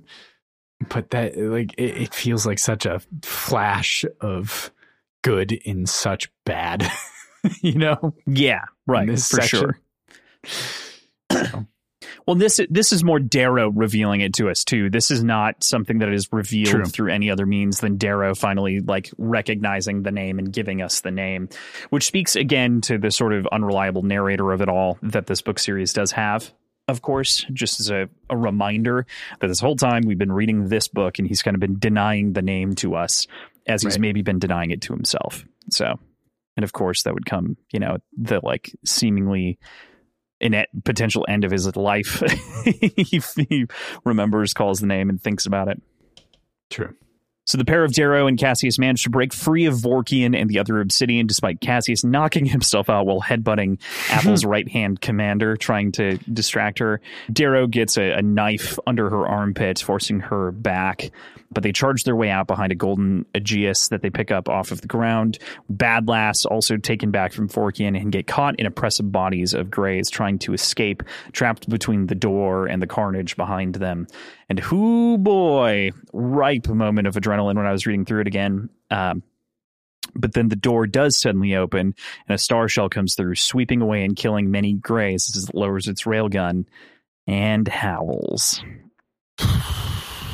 Star shells are unfair. I think. Star shells are pretty fucking unfair against Mhm. infantry. Like I, I- feel like this would be covered under the Geneva Convention. But there isn't one of those. There was. I mean, yeah, sure. I don't one- think the Society and the. Republic signed off. Yeah. Yeah. The quote here that I wanted to read from this The railgun in its left arm lowers, as does the giant pulse fist in its right, and from its cockpit, amplified by its external speakers, comes a blood curdling howl. Both of my eardrums rattle as it opens fire directly above us. I shimmy out from under the mech to see the pilot through the canopy. Under a bird's nest of hair, the demonic, bearded face, black with grease, screams in the stuttered light of the star shell's deluge. Sevro. This. This is what you get from a lifetime of wanking off in the bushes. for for whatever reason, I cannot in any way reconcile my image of Sevro, which is like we've talked about it quite a bit. I feel like, especially like within this series, like I, I'm very, very, very bad at visualizing. Like I, I don't have a very visual memory, but for whatever reason, like my image of Sevro does not mesh with an unkept head of hair or a beard in any sort of way. Like it just doesn't jive with it. It doesn't work. So it, it was kind of tough for me to to visualize this. Yeah. Yeah, I can I can imagine. I was trying to find a photo. I'll definitely track it down. Palace Illustrations, of whom previously had deleted a lot of work from a bunch of different sites, came back with the newest book and released a bunch more character drawings and art artistry moments, and specifically did this moment of Sevro. And it definitely looks a lot different, especially considering, you know, you do usually think of him as sort of the the hatchet face, right? And we've we've talked about that previously. But in particular, I agree with you. It's hard to imagine him as shaved, thin, scrawny, you know, very different than the sort of shorter built man that you imagine. Yeah. Yeah. Mhm. So I, I can totally agree with you here. But when I saw that when I saw that image, I went, Oh, that's exactly that's exactly it. Looking forward to seeing that. Yeah. I'll find it here in a minute and send it to you. But and then the dam escape. We get uh, some of the story about Sevro through Darrow's assumptions with all the trap wires uh, that we have in the vents as they crawl through them. They make their way to a, a garden that is within this area, blast out the windows, and float through space to land in the Bay of the Archimedes. There's a sweet moment exchanged uh, silently as brothers with their foreheads together after a long separation since Iron Gold as the Archie takes off.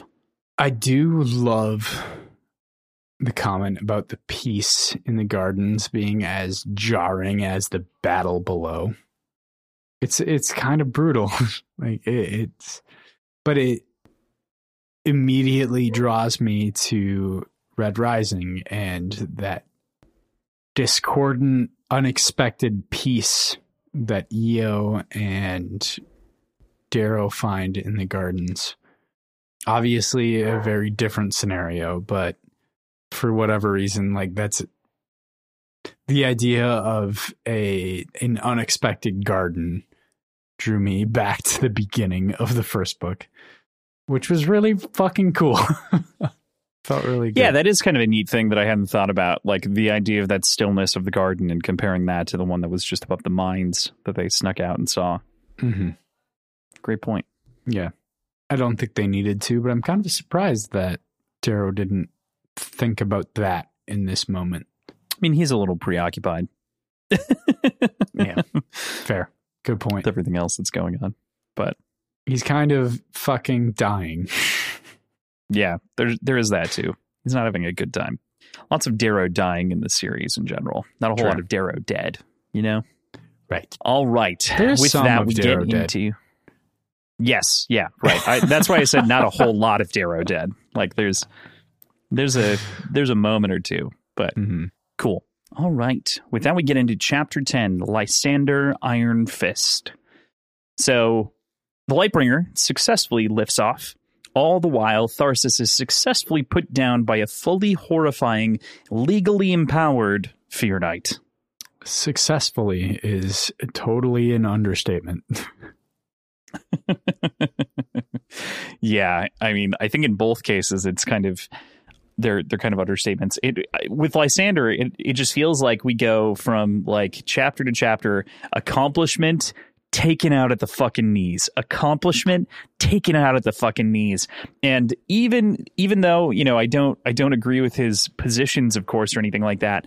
Um, it is he is so compelling as a person of whom pushes through like every adversity to like get done what he needs to get done even if he does sometimes seem oblivious to to a lot of other things like we mentioned previously but i don't know what it is but there's something kind of magical about lysander dismounting a literal pegasus that gets me amped up in this chapter i mean obviously it's on the cover of the book as well and the pegasus legion is also darrow's so there's something funny about him riding a pegasus to the very top of the old ship that was his but it just feels right to him, especially as he is prepared to help pre- present his and the Votum's grand work here. There's a comment too about the front being incredibly heavy, which is interesting. Yeah, there is that comment. If you hadn't brought it up, I was going to. Yeah, what the fuck do they have in the front of that hull? So either they have something very dangerous or the entirety of the hull is super reinforced for ramming speed and using the Lightbringer as a blunt force object would be really fucking fun. yeah, it would be the most Darrow thing for Lysander to do. You know what I mean? Like that would be a way to be like, "Hey, I stole your shit and I turned it into a weapon, and here I'm I did pull it, you better move." than you. Yeah. Yeah. Yeah, exactly. It does it does have that sort of feeling to it for sure. For Um, sure. I'm not going to lie. When I was reading through it the first time, and I'm not going to spoil anything here, but I, inside of our own Discord again, a part of the Patreon, I immediately predicted What that Patreon? this was going to be used to ram. What? Where would where would one go to join the Patreon? Oh, words and patreon.com forward slash words and whiskey. There. Oh, that's interesting. What? That's all right. Whoa. Sorry. Continue. Cool. No, but I just really appreciated. I, I, really, I really liked this and latched into it, being like Lysander is going to drive this into a fucking moon. He's going to turn the moonbreaker into a literal moonbreaker somewhere. And I can was, see it happening. That was my prediction. Yeah. Mm-hmm. So, totally get it. But yeah, I mean, Lysander. So the the whole meeting that's happening, and I do want to say this because I think that you you ask a little bit of a clarifying question a little bit later here but this whole meeting that's happening is on top of the lightbringer. So this is on the very top of its hull as it lifts off and otherwise. So they're all just right on top of the ship in the moment. Okay that makes sense. I, um, I was curious. The the clarifying question you're referring to i'll just kind of put it out there because it's been answered is where they're standing because they're talking about the scale of the thing and like where would the majority of this party be in order to fully grasp and understand the the liftoff? And would it be several kilometers away in order to see an eight kilometer wide giant fucking ship lifting off the ground and being on top of it makes total sense. Yeah. It absolutely does. And that that's the only way that it makes sense. And ultimately, Lysander steps up and begins his grand speech for Mercury, proclaiming in front of a large crowd the glory of reclaiming this artifact and artifice of Darrow's legacy of rebellion, and rechristens it the Lightbringer as this sort of big moment. They all smash their glasses on the ship's surface, and the ship, ship lifts into the air. Notably, they throw their glasses down, kind of underneath them, to to have the glass sort of slide slide off.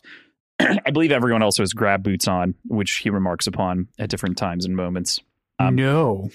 I don't think they do. I think but... I think just the Tharsis clan has grav boots. Everybody else has more elegant means of transportation that they've been afforded. But Tharsis's crew brashly mm-hmm. comes up with grav boots.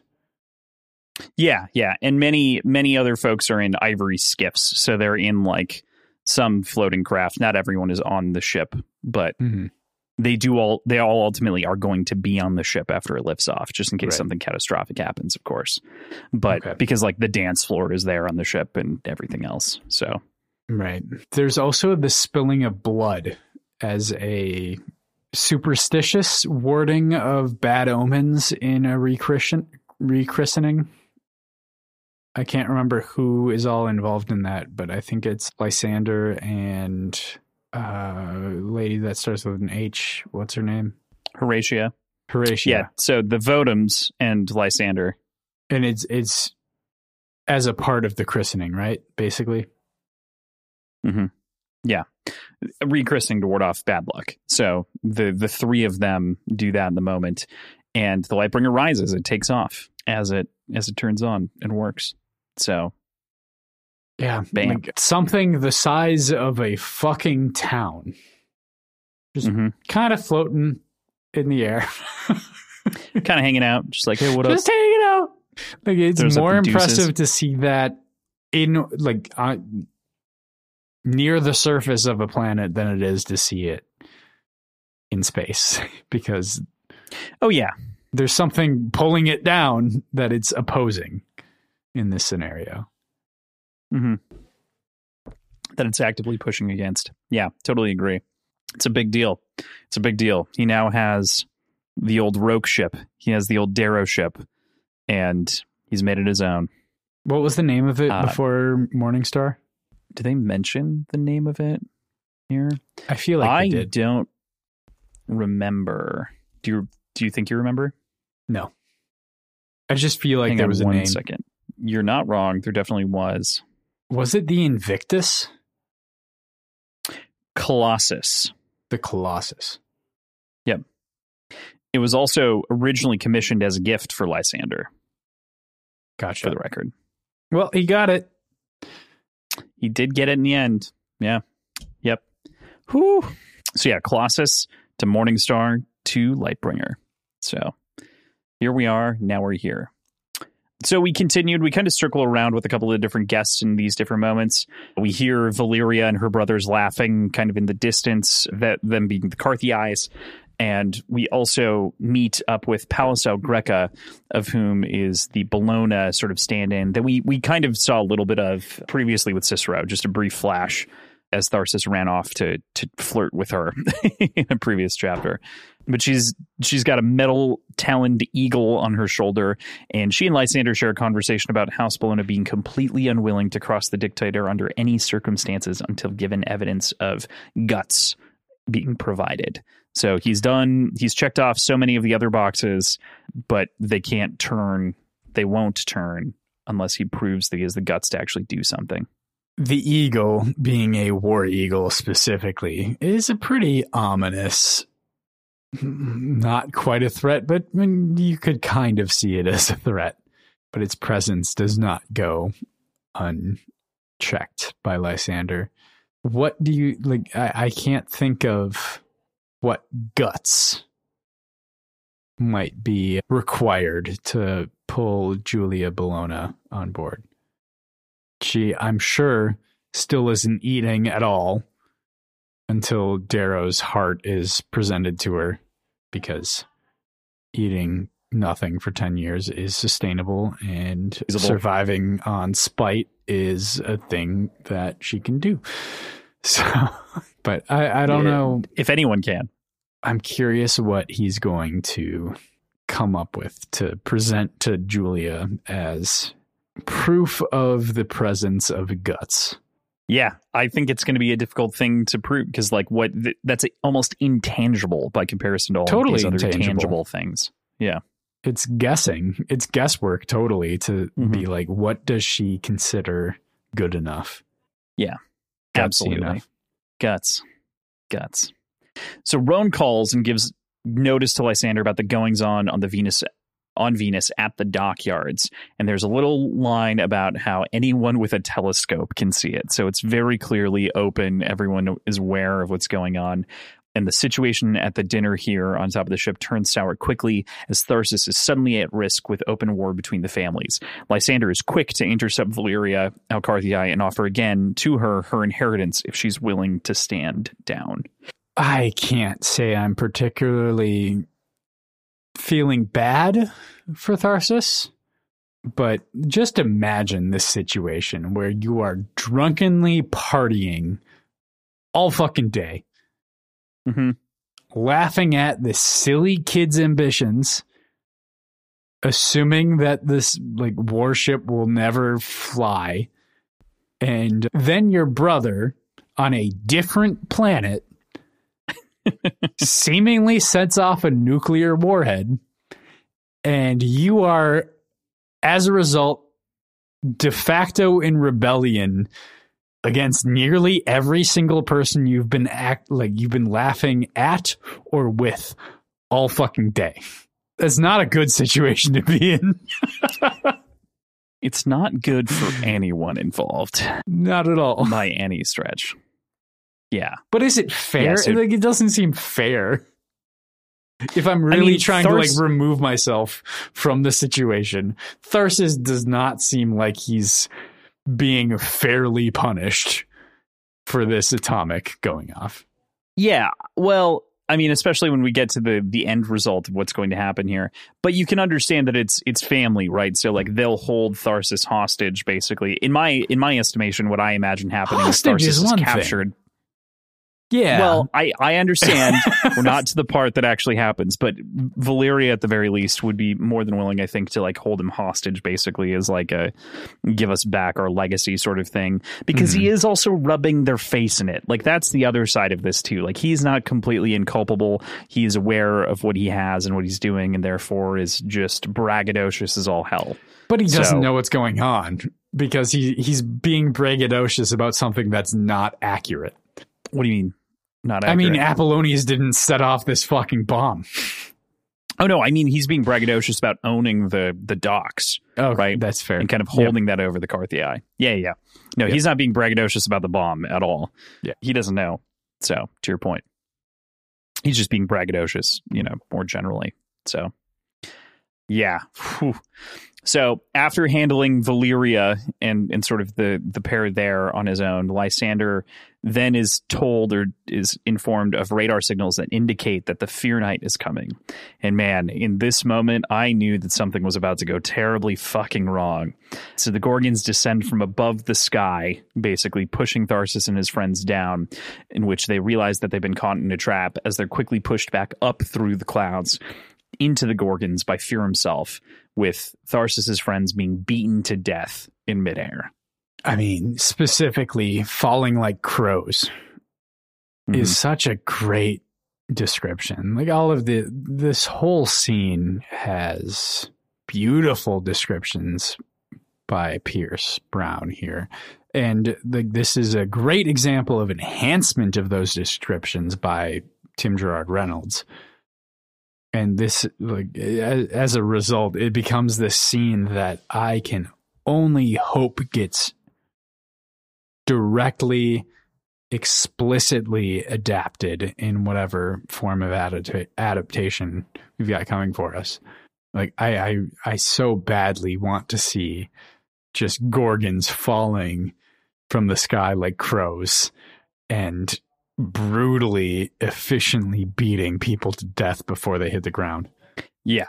I mean, talk about nightmarish, right? Like Mhm. just taking them and just beating the hell out of them, watching the bodies go limp as these friends that have just been drinking and, you know, making fun of people and mocking people are quickly and swiftly brought to their end. Yeah. By fear, no less. Oh, and then fear, and the moment that we have with Tharsis here, mother of fucking God. This man, this terrifying visage of a baby headed Medusa in white moth, white gray moth garb, flying after Tharsis Valii-Rath as he tears him asunder piece by piece, his hands and feet, his arms broken by the iron fist, before he's dropped into onto the hull like a wriggling worm before having a metal bowl wrapped around his head and thrown into a manticore cage. Holy fucking shit.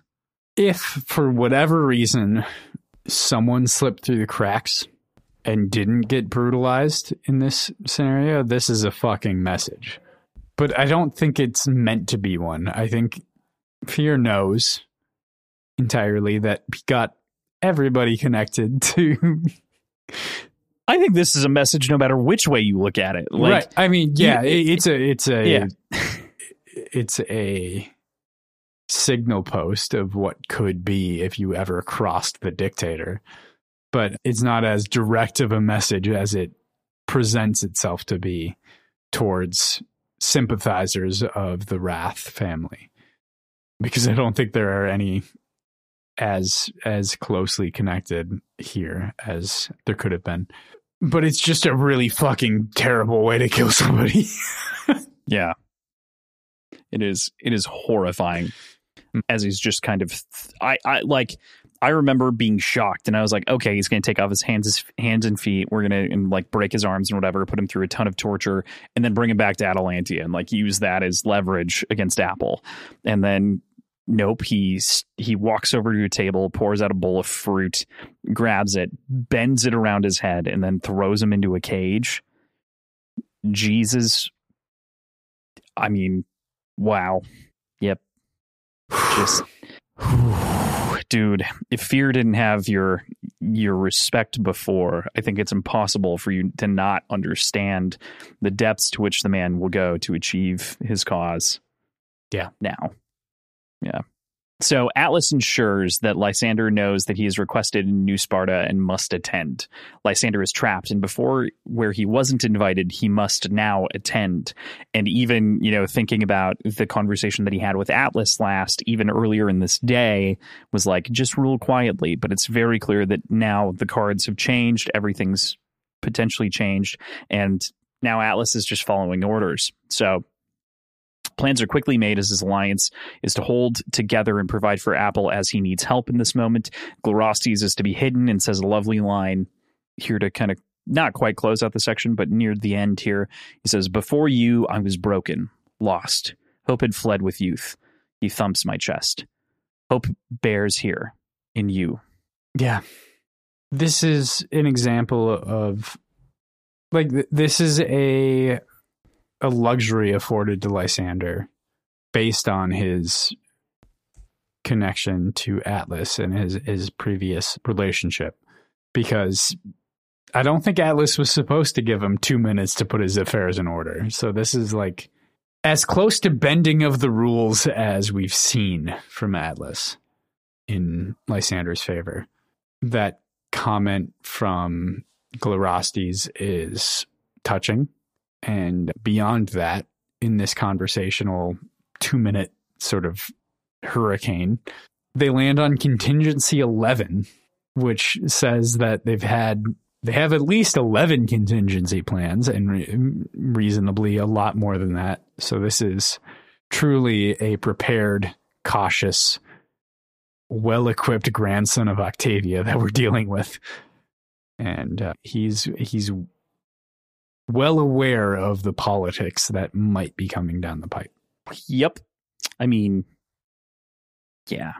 I just he is clearly incredibly prepared, incredibly intelligent, and does have that loon in him. We'll say mm-hmm. that, we, that we know that he learned uh, from from his grandma, and also in his studying um, with Virginia and the like, and idolizing her as well. This does feel very feels akin with both of them, and absolutely makes sense. So, true. Of course, he has these plans, but it's it's great that he he's calling for something steadfast and isn't just bending to the will in the moment. But it seems that even Atalantia in the end kind of knows that that'll be the way that it goes. So then he goes to Atlas the easy way and he's to be repaired, the scar on his face healed for presentation's sake, to maybe remove that sort of sympathetic story and angle that he's sharing about Darrow and the burn and surviving and things like that. But before that, she has a message for him. And Atlas turns to his Gorgons in that moment and says, Make him shit blood. And oh my God, the Gorgons just I mean we don't we don't obviously see it depicted, but we mm-hmm. know what the Gorgons are capable of. Yeah, I'm I'm pretty pretty stoked that this is not the engagement situation that I find myself in right now. Oh, homie should break off the wedding, I think. right now, right now, yeah. right now. I don't know. I don't know immediately, if he can. Lysander. I don't, I don't know if it works like that for him. Yeah, but he should. Totally. That's that's no way to live your life, man. And that's how his part ends. You know what I mean? Like his part ends with him getting the shit kicked out of him. It does. Yeah. You could argue that both of them are that everyone's at a very low point kind of at the end of this at the end of this week. Nobody's but, in a high point except maybe yeah, Atlas. Yeah, except for Atlas and maybe Apollonius seems to be happy. I don't know. He's always excited to go to war, so he might be in his own mental high point. Yeah. Yeah. That's fair. Yeah. With that, we'll go to our final chapter of the week, chapter 11. This is Darrow Inheritance.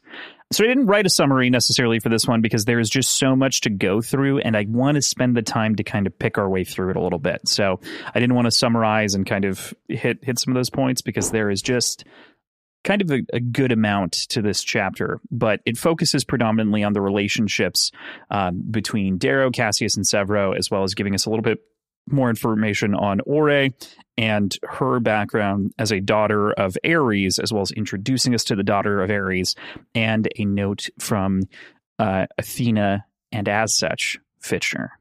Now, PJ, I have to demand that before we read next, you do have to read Sons of, Sons of Ares 3. Can do. I did say before part two. That was the one thing. So you do have to read it at the very least. It's, we will chat about it probably nearer to the end of the month, but it's right there. You got to read it. I will read it tomorrow. Cool. All right.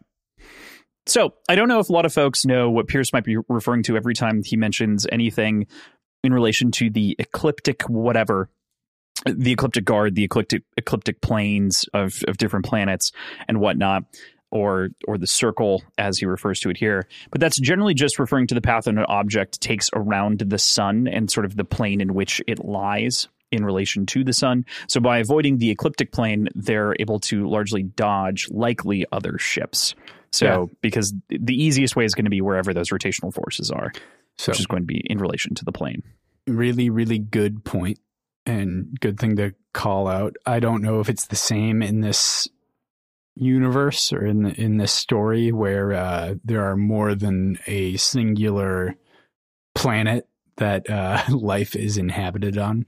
Um, but typically, the capitalized ecliptic plane is the plane in which the Earth's orbit around the sun is contained.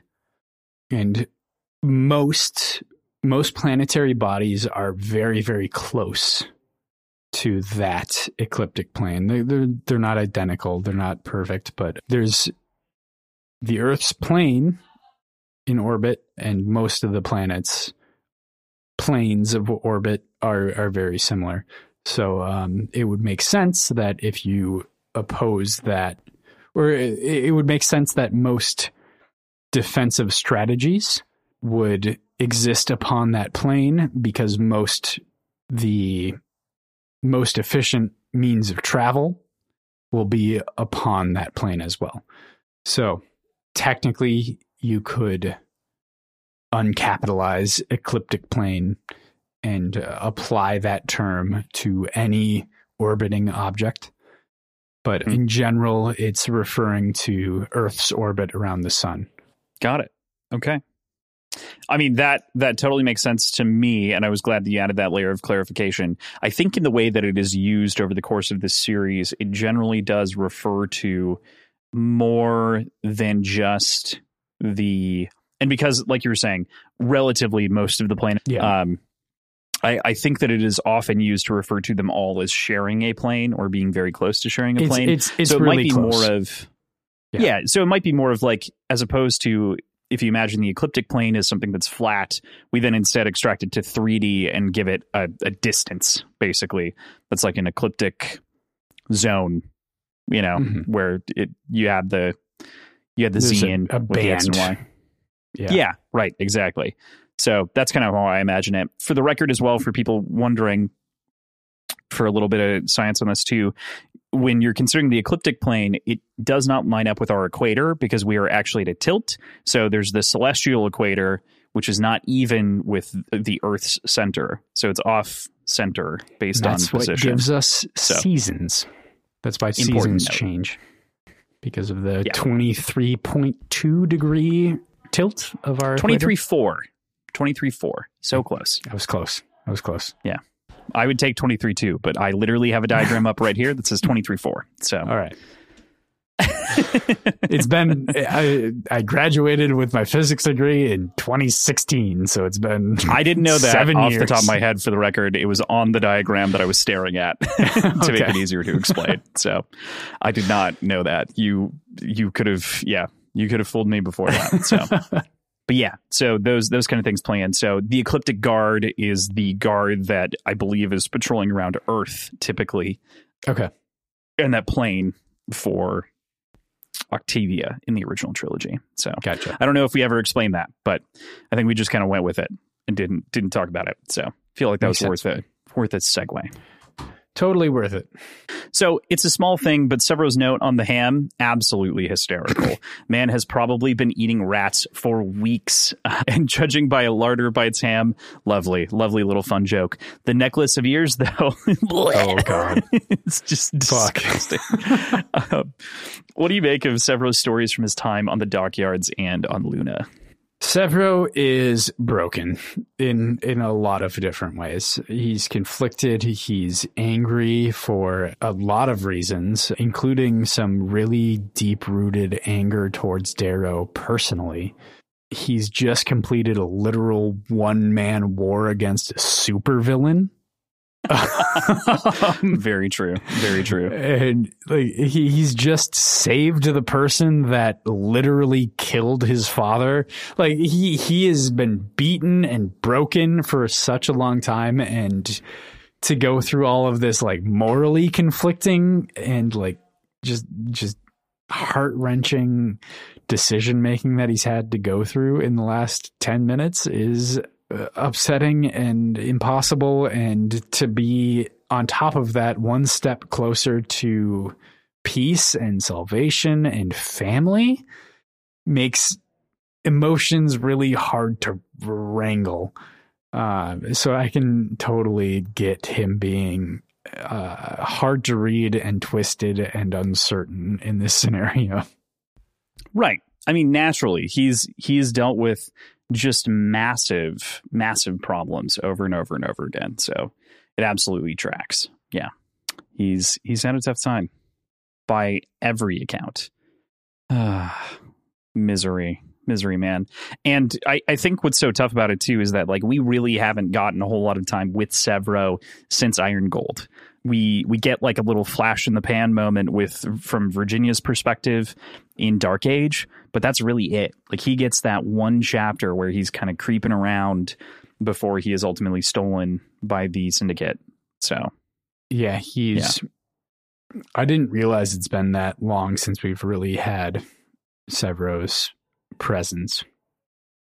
Same with Cassius. I mean, we thought he was dead, though. To be fair, true. Was that Iron. Gold also? Iron Gold as well. Yep. Wow. Damn. Yeah. Right. Dark Age was pretty bleak, huh? it was pretty brutal. Although I will say I've agreed with a take that's that's risen in our Discord among our patrons, and particularly championed by Amy that Dark Age is probably the darkest book, but it is also potentially the funniest book in the series. Like it has so much comedy from moment to moment that it it also should be ranked as a very funny book in addition to a very dark book. It's hard to compete with like all of the little comical moments in the institute within Red Rising though. Like there there are oh, sure, so many sure. really really funny moments in that and they they're yeah. not meaningful in a way that's like and everything's just a little less serious you know yeah. like there's there's something playful about that first book too yeah but you're also dealing with children mm-hmm. right so like like naturally it's going to be a little bit funnier so yeah i can understand where that argument comes from but i i, I if i would rank the comedy within the series i'd put red rising first I think I would probably put Dark Age number two. I think I would probably agree with you. Yeah, that's fair. Um, and this is without placing anything on Lightbringer because obviously we haven't completed it yet, and I'm not going to mm-hmm. Rank it when you don't know it all. So naturally, yeah. Cassius and Sevro's relationship definitely feels strained.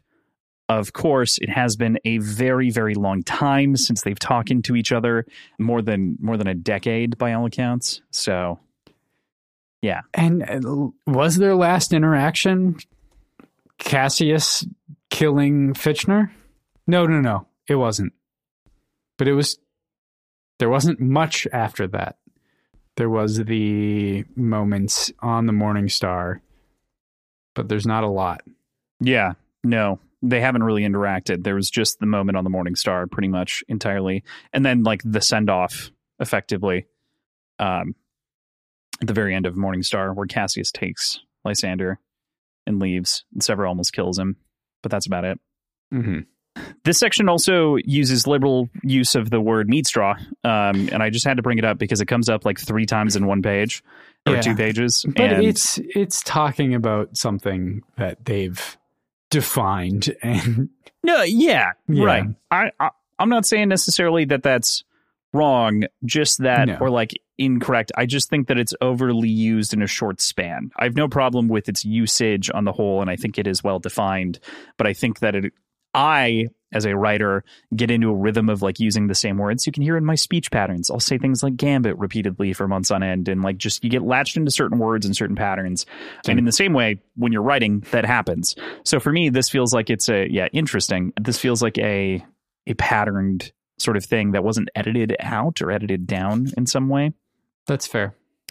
Like he can remember the tunnel and then talk about it as a meat straw out loud. You know? Yeah. It it, it was a novel. It's term. a very minor gripe. As far as I understand, it was a novel term coined in Iron Gold, or yeah, I think so. I think it was first used in Iron Gold. I think so, and people seem to latch onto it.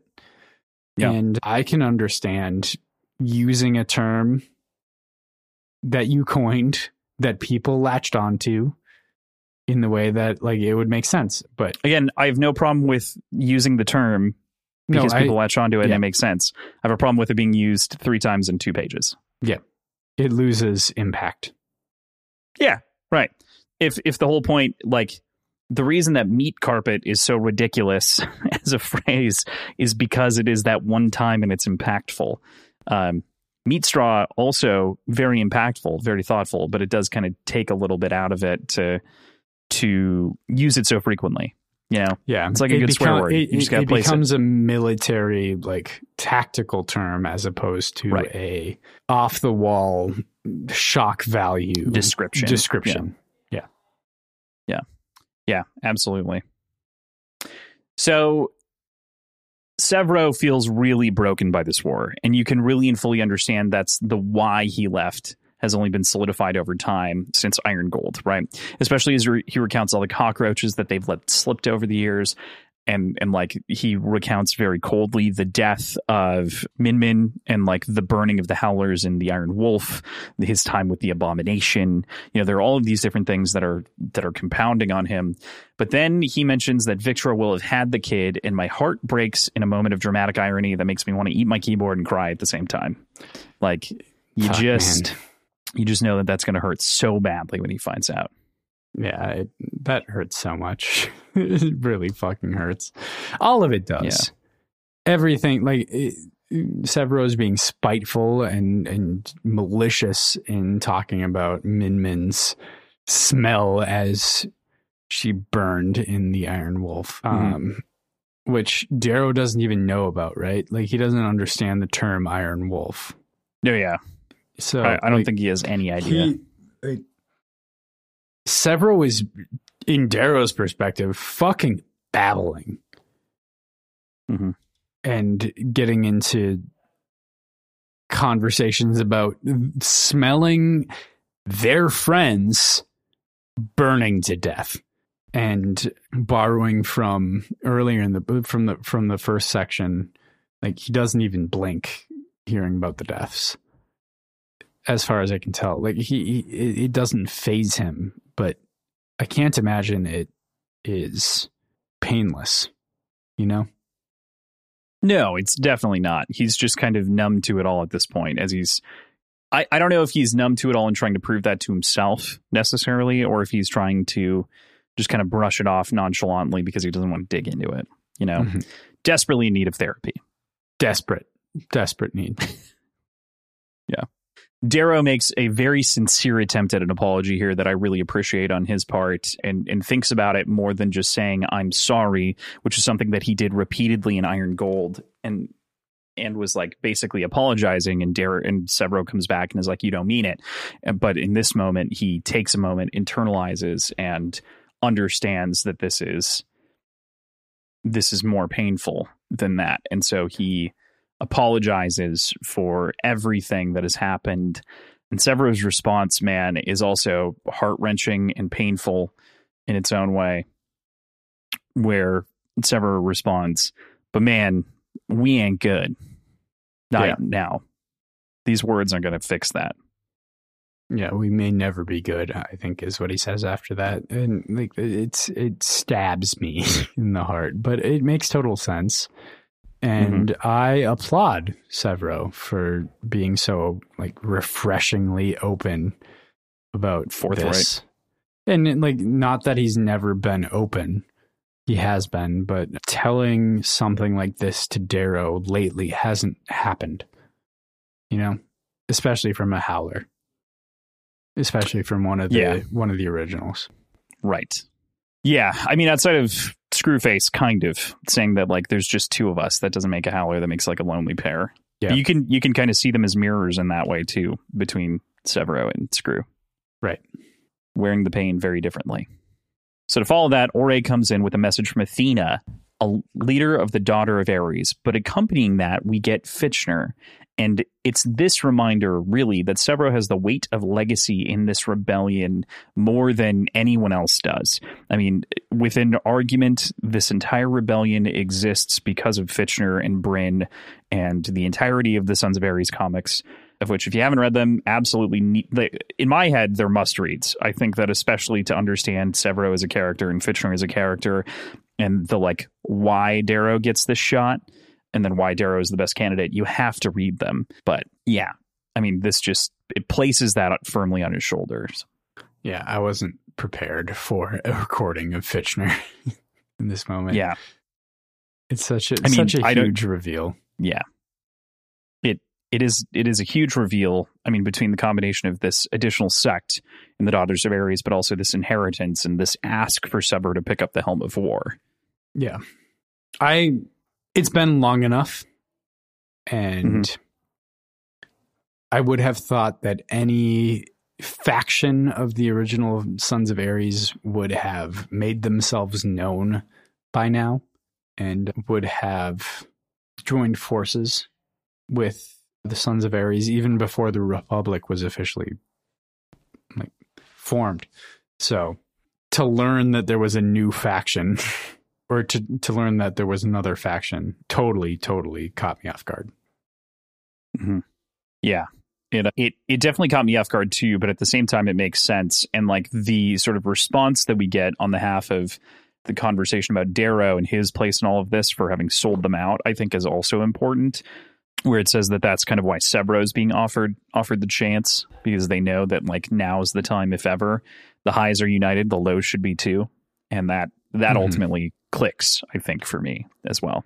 Yeah, makes sense. We we also get a little bit here within the the Fitchner conversation of which is all so good and I could probably take an entire episode or an entire hour talking just about the moment of that conversation but I don't think I want to do that until maybe we're done with SOA 3 just to kind of talk about that whole story in in conjunction with with this moment but it's I it's just so great but in particular we get the explanation of where the book came from. That this is Bryn's family's generational book from Rim Reds, and this is sort of a, a knowledge base of of the Rim over time, and that this is a mm-hmm. family heirloom that's been passed down.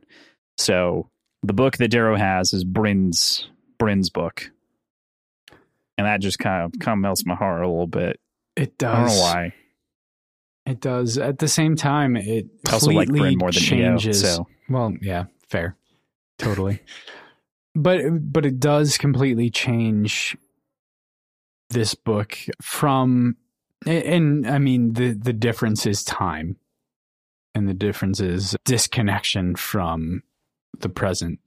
But like seeing something as ancient philosophy and then learning like oh my friend's mom contributed to this in some sort of way. It doesn't cheapen it, but it changes the way that you think about it. Or at least it, it would change the way that I would think about it. It's not as ancient, so it doesn't feel as heavy in my mind for some reason. Sure, I, I can definitely understand that. I think that it, it is like a collection of oral wisdom in particular, and it's not something mm-hmm. that she contributed to. To be clear, it is That's it is fair. just a book that contains it that she had. So it's it's from the clan on Triton, and we know that the clans have been on these various planets for 780 years at the very least. So mm-hmm. that's when we really kind of have the the timeline. So like this is by and like even the lamplighter that we were talking about even if it is completely fictional, which it appears to be, it's still a 780 year old story or somewhere in that range can, to be considered ancient. I would say this text is probably a couple hundred years old, maybe just a hundred even, and we'll say it's a generation old. That's still massive for Reds. Right. That's three generations of Reds. True. At least. Point. Good point. Yeah. Which is which is a lot of time for them and I, I, think on the other side of that too, there's something to be said about this being a book from Reds that now Darrow is picking up and reconnecting with his Red side through. You know, mm-hmm. beyond just the philosophy aspect of it, this is this is part of who he is. Elsewhere, sure, but still, foundationally, it's a part of both of them. Right. So we get the eighth understanding here as well as a part of this whole thing. The eighth understanding is we achieve perfection first by acknowledging our failures. We increase understanding first by recognizing our ignorance. And then he apologizes to Ore for his part in selling out the Sons to the Rim. And Ore says something that we've been thinking about ourselves for a long time. I know you're not the Reaper. You're just a wanderer trying to be what he thinks other others need him to be. I forgave you a long time ago. This was a needed, touching exchange. Um, mm-hmm. It's good to have a tangible example of somebody who's been touched by the controversial actions of Darrow and has forgiven him. Like it, that, yeah, feels very, very good. Harmed, even, you know, yeah, by all accounts, actively hurt by it. Mm-hmm. Personally hurt by yeah. it. And it also does does any of this, for what it's worth, while we're talking about Ore as well, does any of this dissuade you from your skepticism with Ore? It does. Do you still think that she's a Krypteia, or do you think that she's a daughter? Okay. No, it it yeah, it it I believe the presentation that's been set before me. Got it. Yeah. I, I totally agree with you. I think that this was for me a breaking moment in which I went, well, there's no way. And I was I was already skeptical of the idea of it being Ore to begin with, but I was skeptical skeptical of how skeptical everyone else was of her. Right? Like if if you're if we're going to see a betrayal on Pierce Brown's part, he's going to be less a little less less secret. obvious. Yeah. Yeah. So we get a small moment with our other two boys. The first with Sevro as he tries to understand and determine if this will be a trap out in the rim if they decide to head off before crying himself to sleep, listening to Darrow reading The Path to the Veil. This is so much of an emotional beating for Sarah for Sevro, like the, this this section, uh, both good mm-hmm. and bad, and uh, that almost makes it worse somehow to have that conflicting like positive and negative emotional beatings that he's taking. And like I, I really can't help but be proud of him for letting himself sob in the fetal position and uh, allowing Darrow to read to him until he's falling asleep. Yeah. I mean, he's just such a broken boy. And like, he just wants to go home to his family. And he just has all of this all of these other responsibilities and he's already tried stepping away once and now he's like what do i do again? Do i i want to go see my my son. And we know obviously that that will eventually end in absolute tragedy but still you can't you can't blame the man for wanting to be with his family. Mm-hmm. yeah no not at all. But so does darrow genuinely and he didn't yeah. make those decisions. So like that that's the one-to-one comparison to make yeah. Is who broke under what pressure. Right. For for what reason? Yeah, I just Sevro, goodest boy. I just want to give him a little dog treat and like pat him on the head. Yeah. And be like, hey dude, do you want to go run around the yard? And be like, Yeah. Be like, okay. Here's your knives. Have fun. Here's Tickler. Speaking of named weapons. That's true. Good point. Haha, we got one. anyway. we then move to Cassius and get an exchange of advice back and forth between the two. And Cassius, I think he gives one of the best speeches in the entire series for Darrow specifically. Like Darrow often doesn't get sat down, someone putting his hand like hands on the shoulders being like, "Hey dude, listen to me for a second. As he talks about who Darrow fundamentally is in in these moments and I, I really appreciated that. But I also really it's it's impossible to not just want to quote this entire section, but I do want to read the little fun bit that he says here as well. I was used as a bus driver for a spy I'm in love with, who I thought rescued me because she thought I was a hero, whose protege chose to become a tyrant and shoot my best friend's protege in the head, whom I found out was the paragon of honor. No, I'm doing fine. somehow yeah. rattling that off. It was honestly easier for me to follow it in Tim Gerard Reynolds' voice than it was for me to read it on the page.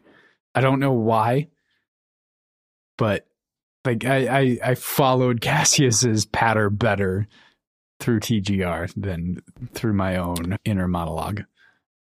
I, I think that that's one of the hard things about writing in general, to me at the very least, is coming through with what is otherwise like a, a speech and like giving someone's patter, like you're saying, is difficult to mimic. So, like when I wrote and coached speeches back for high schoolers, speech and debate, we would put in commas wherever they needed to like take a break or like would remove them intentionally where they may belong so they knew to like go into the next thing or add dashes between words so that they had an understanding what the pace felt like but that can be really strange to read sometimes Mm-hmm. which lends itself better to a verbal interpretation which is why yeah tgrs work so well Yeah. That makes sense. That makes total sense. Yeah. Like you recently, like two days ago, I think, got an email from me talking about information on my wedding. And I write in a way that overuses commas a lot. So Kaylin and I were going through and like deleting commas before we actually send it out. But I'm sure I still overused it. But like I, I write, I feel like in a very conversational way in that like my commas dictate breaks in like speech even though they're not technically grammatically necessary. So yeah absolutely. That totally makes sense to me. I didn't know that you sent me an email. Okay. So I just well you've got a bunch of information on my wedding in your gmail I, account I did just see it. I popped it open my Gmail just to double check. But yeah, I mean, I totally get it. And I write with a lot of commas as though I'm speaking. But then when writing, writing, I have to be very cognizant of what I'm actually, because you want to save yourself on edits, you know? Mhm. So that's the, that's the other side. gotcha well enjoy that email from me Yeah, I will enjoy that email a little bit later. Very cool. Very great. So then we get to Darrow's turn in the questioning, and Darrow asks that Cassius stop hiding from Sevro as he killed his father twelve some years ago, and we've got to get over this as a as a group together. And that Sevro, in many ways, is over it already, but he needs to stop hiding. And in addition to that, he says you got to stop hiding with this. You got to be the courageous guy, and pulls away his whiskey from underneath his seat from him, which I'm going to say is a drink. Cheers. If you have any bad left.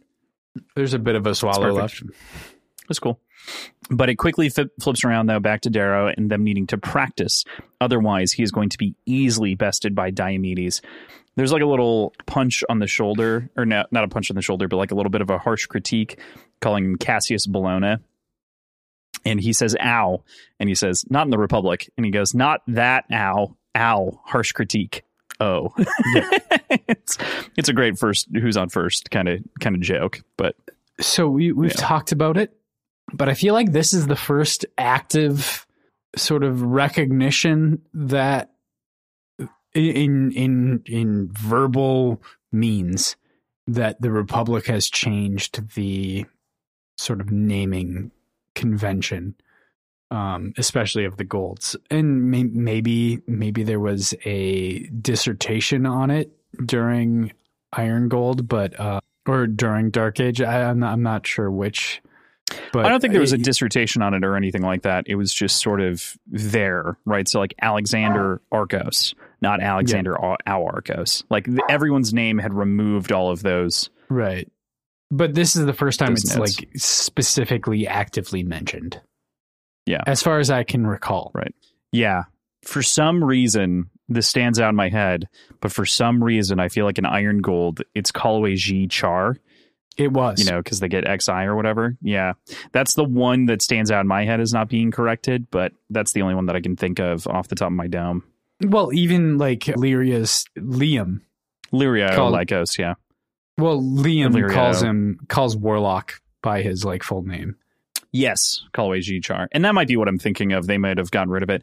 And and what that could be is it could be the just the lower colors having not adapted yet, right? Because they don't have the access to infrastructure versus like the high end top military. Or like all of their I, like no, I said understanding of what's going on is during the war where that hasn't actively been altered yet. Like it's a long time for people to really change Yeah. in general in anything. yeah, totally agreed. I need to adjust that way people don't make fun of me forever. Lyria of Lagalos or oh Lagalos, not Lycos. Please stop sending Yep. hate mail now immediately. Thank you. Okay, Gamma, gamma bastard. Gamma. Yeah. There's also another joke that punctuates this, which is he he mentions, of course, this training, and he's like, "If you say one word about the Gala, I will turn this ship around." I mean, you knew it was going to come if it, if he didn't Yeah. say that. Yeah, But Right. that's his one reaction to any sort of uh, comment about their fighting prowess against each other. Mhm. yeah. The the gala between the two of them, it's so it's so good, so great. Hmm. And so we end part one with a path to rebuild Darrow, Cassius, and Sevro each.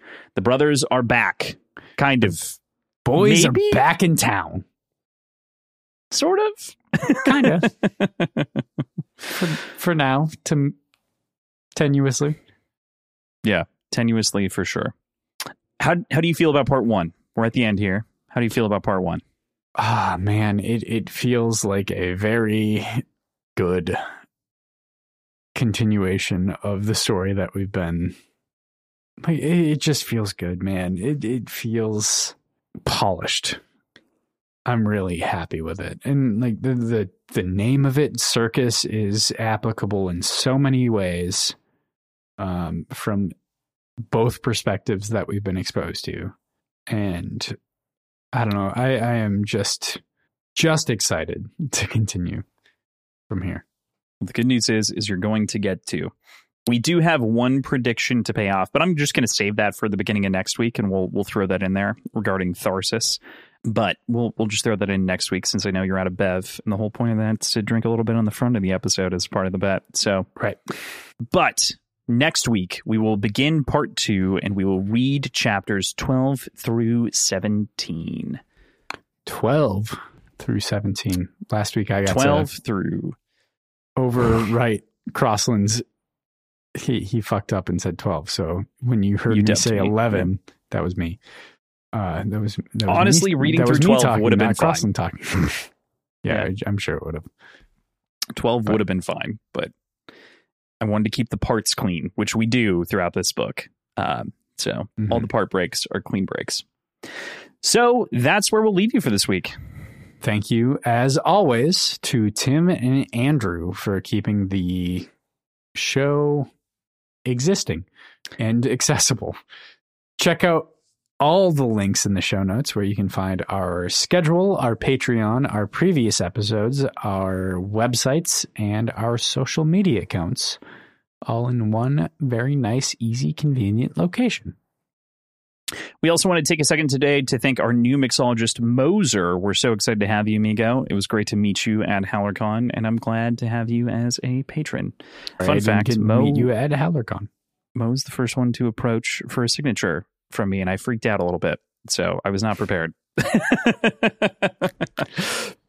It's Uh, so it's yeah. so weird, man. Like I can't I can't fathom that. But very cool. Very cool. Very cool. All right. With that, if you're looking for us on any of the social medias, for the most part, it's Words Whiskey Pod. If you're looking to send us an email, words and whiskey show at gmail.com, patreon.com forward slash words and whiskey. And you have to leave us a five star review, or else PJ will take a bowl over your head and crimp it around your neck before throwing you in with his puppies, of whom will probably just like lick your feet, but They'll be You know. fine. You'll be okay. Yeah. five star uh, review. But it, it'll still be intimidating because they have very loud barks. five star review only. All right. With that, we'll see you next week. Bye.